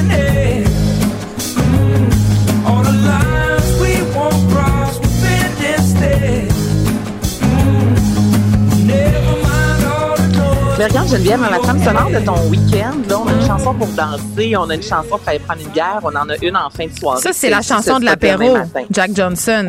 Ben oui, Toi, moi, c'est je- l'apéro, puis moi, je suis le matin. On n'est pas du tout Ah, sur oui. le même Ah, ben l'apéro le matin, là, c'est la même affaire, voilà, non? c'est Ben, c'est juste qu'il y a moins d'alcool. business. Ben, peut-être que demain, il y aura un petit mimosa en ce qui me concerne, parce que pour moi, c'est vacances en fin de semaine. Je le mérite, Anaïs. Donc voilà, je quitte euh, pour Québec sur cette belle chanson. Je pense que je vais me mettre aquanaute euh, et que je vais filer euh, pendant mon, mon chemin sur l'autoroute 20, hein, la route la plus palpitante du Québec. Donc voilà, que la si 40, vous me voyez m'endormir 40, au volant, euh, klaxonnez-moi. Mais non, j'aurai de la bonne musique. Merci Anaïs. Je te souhaite euh, un week-end ensoleillé malgré la pluie. Merci à Ben, vous à les aussi. Bye bye. Merci à vous les auditeurs, euh, l'équipe de recherche aussi bien évidemment. Achille à la mise en onde et je vous laisse avec Mario Dumont. De notre côté, on se retrouve lundi à 13h. Bye bye. Cube Radio.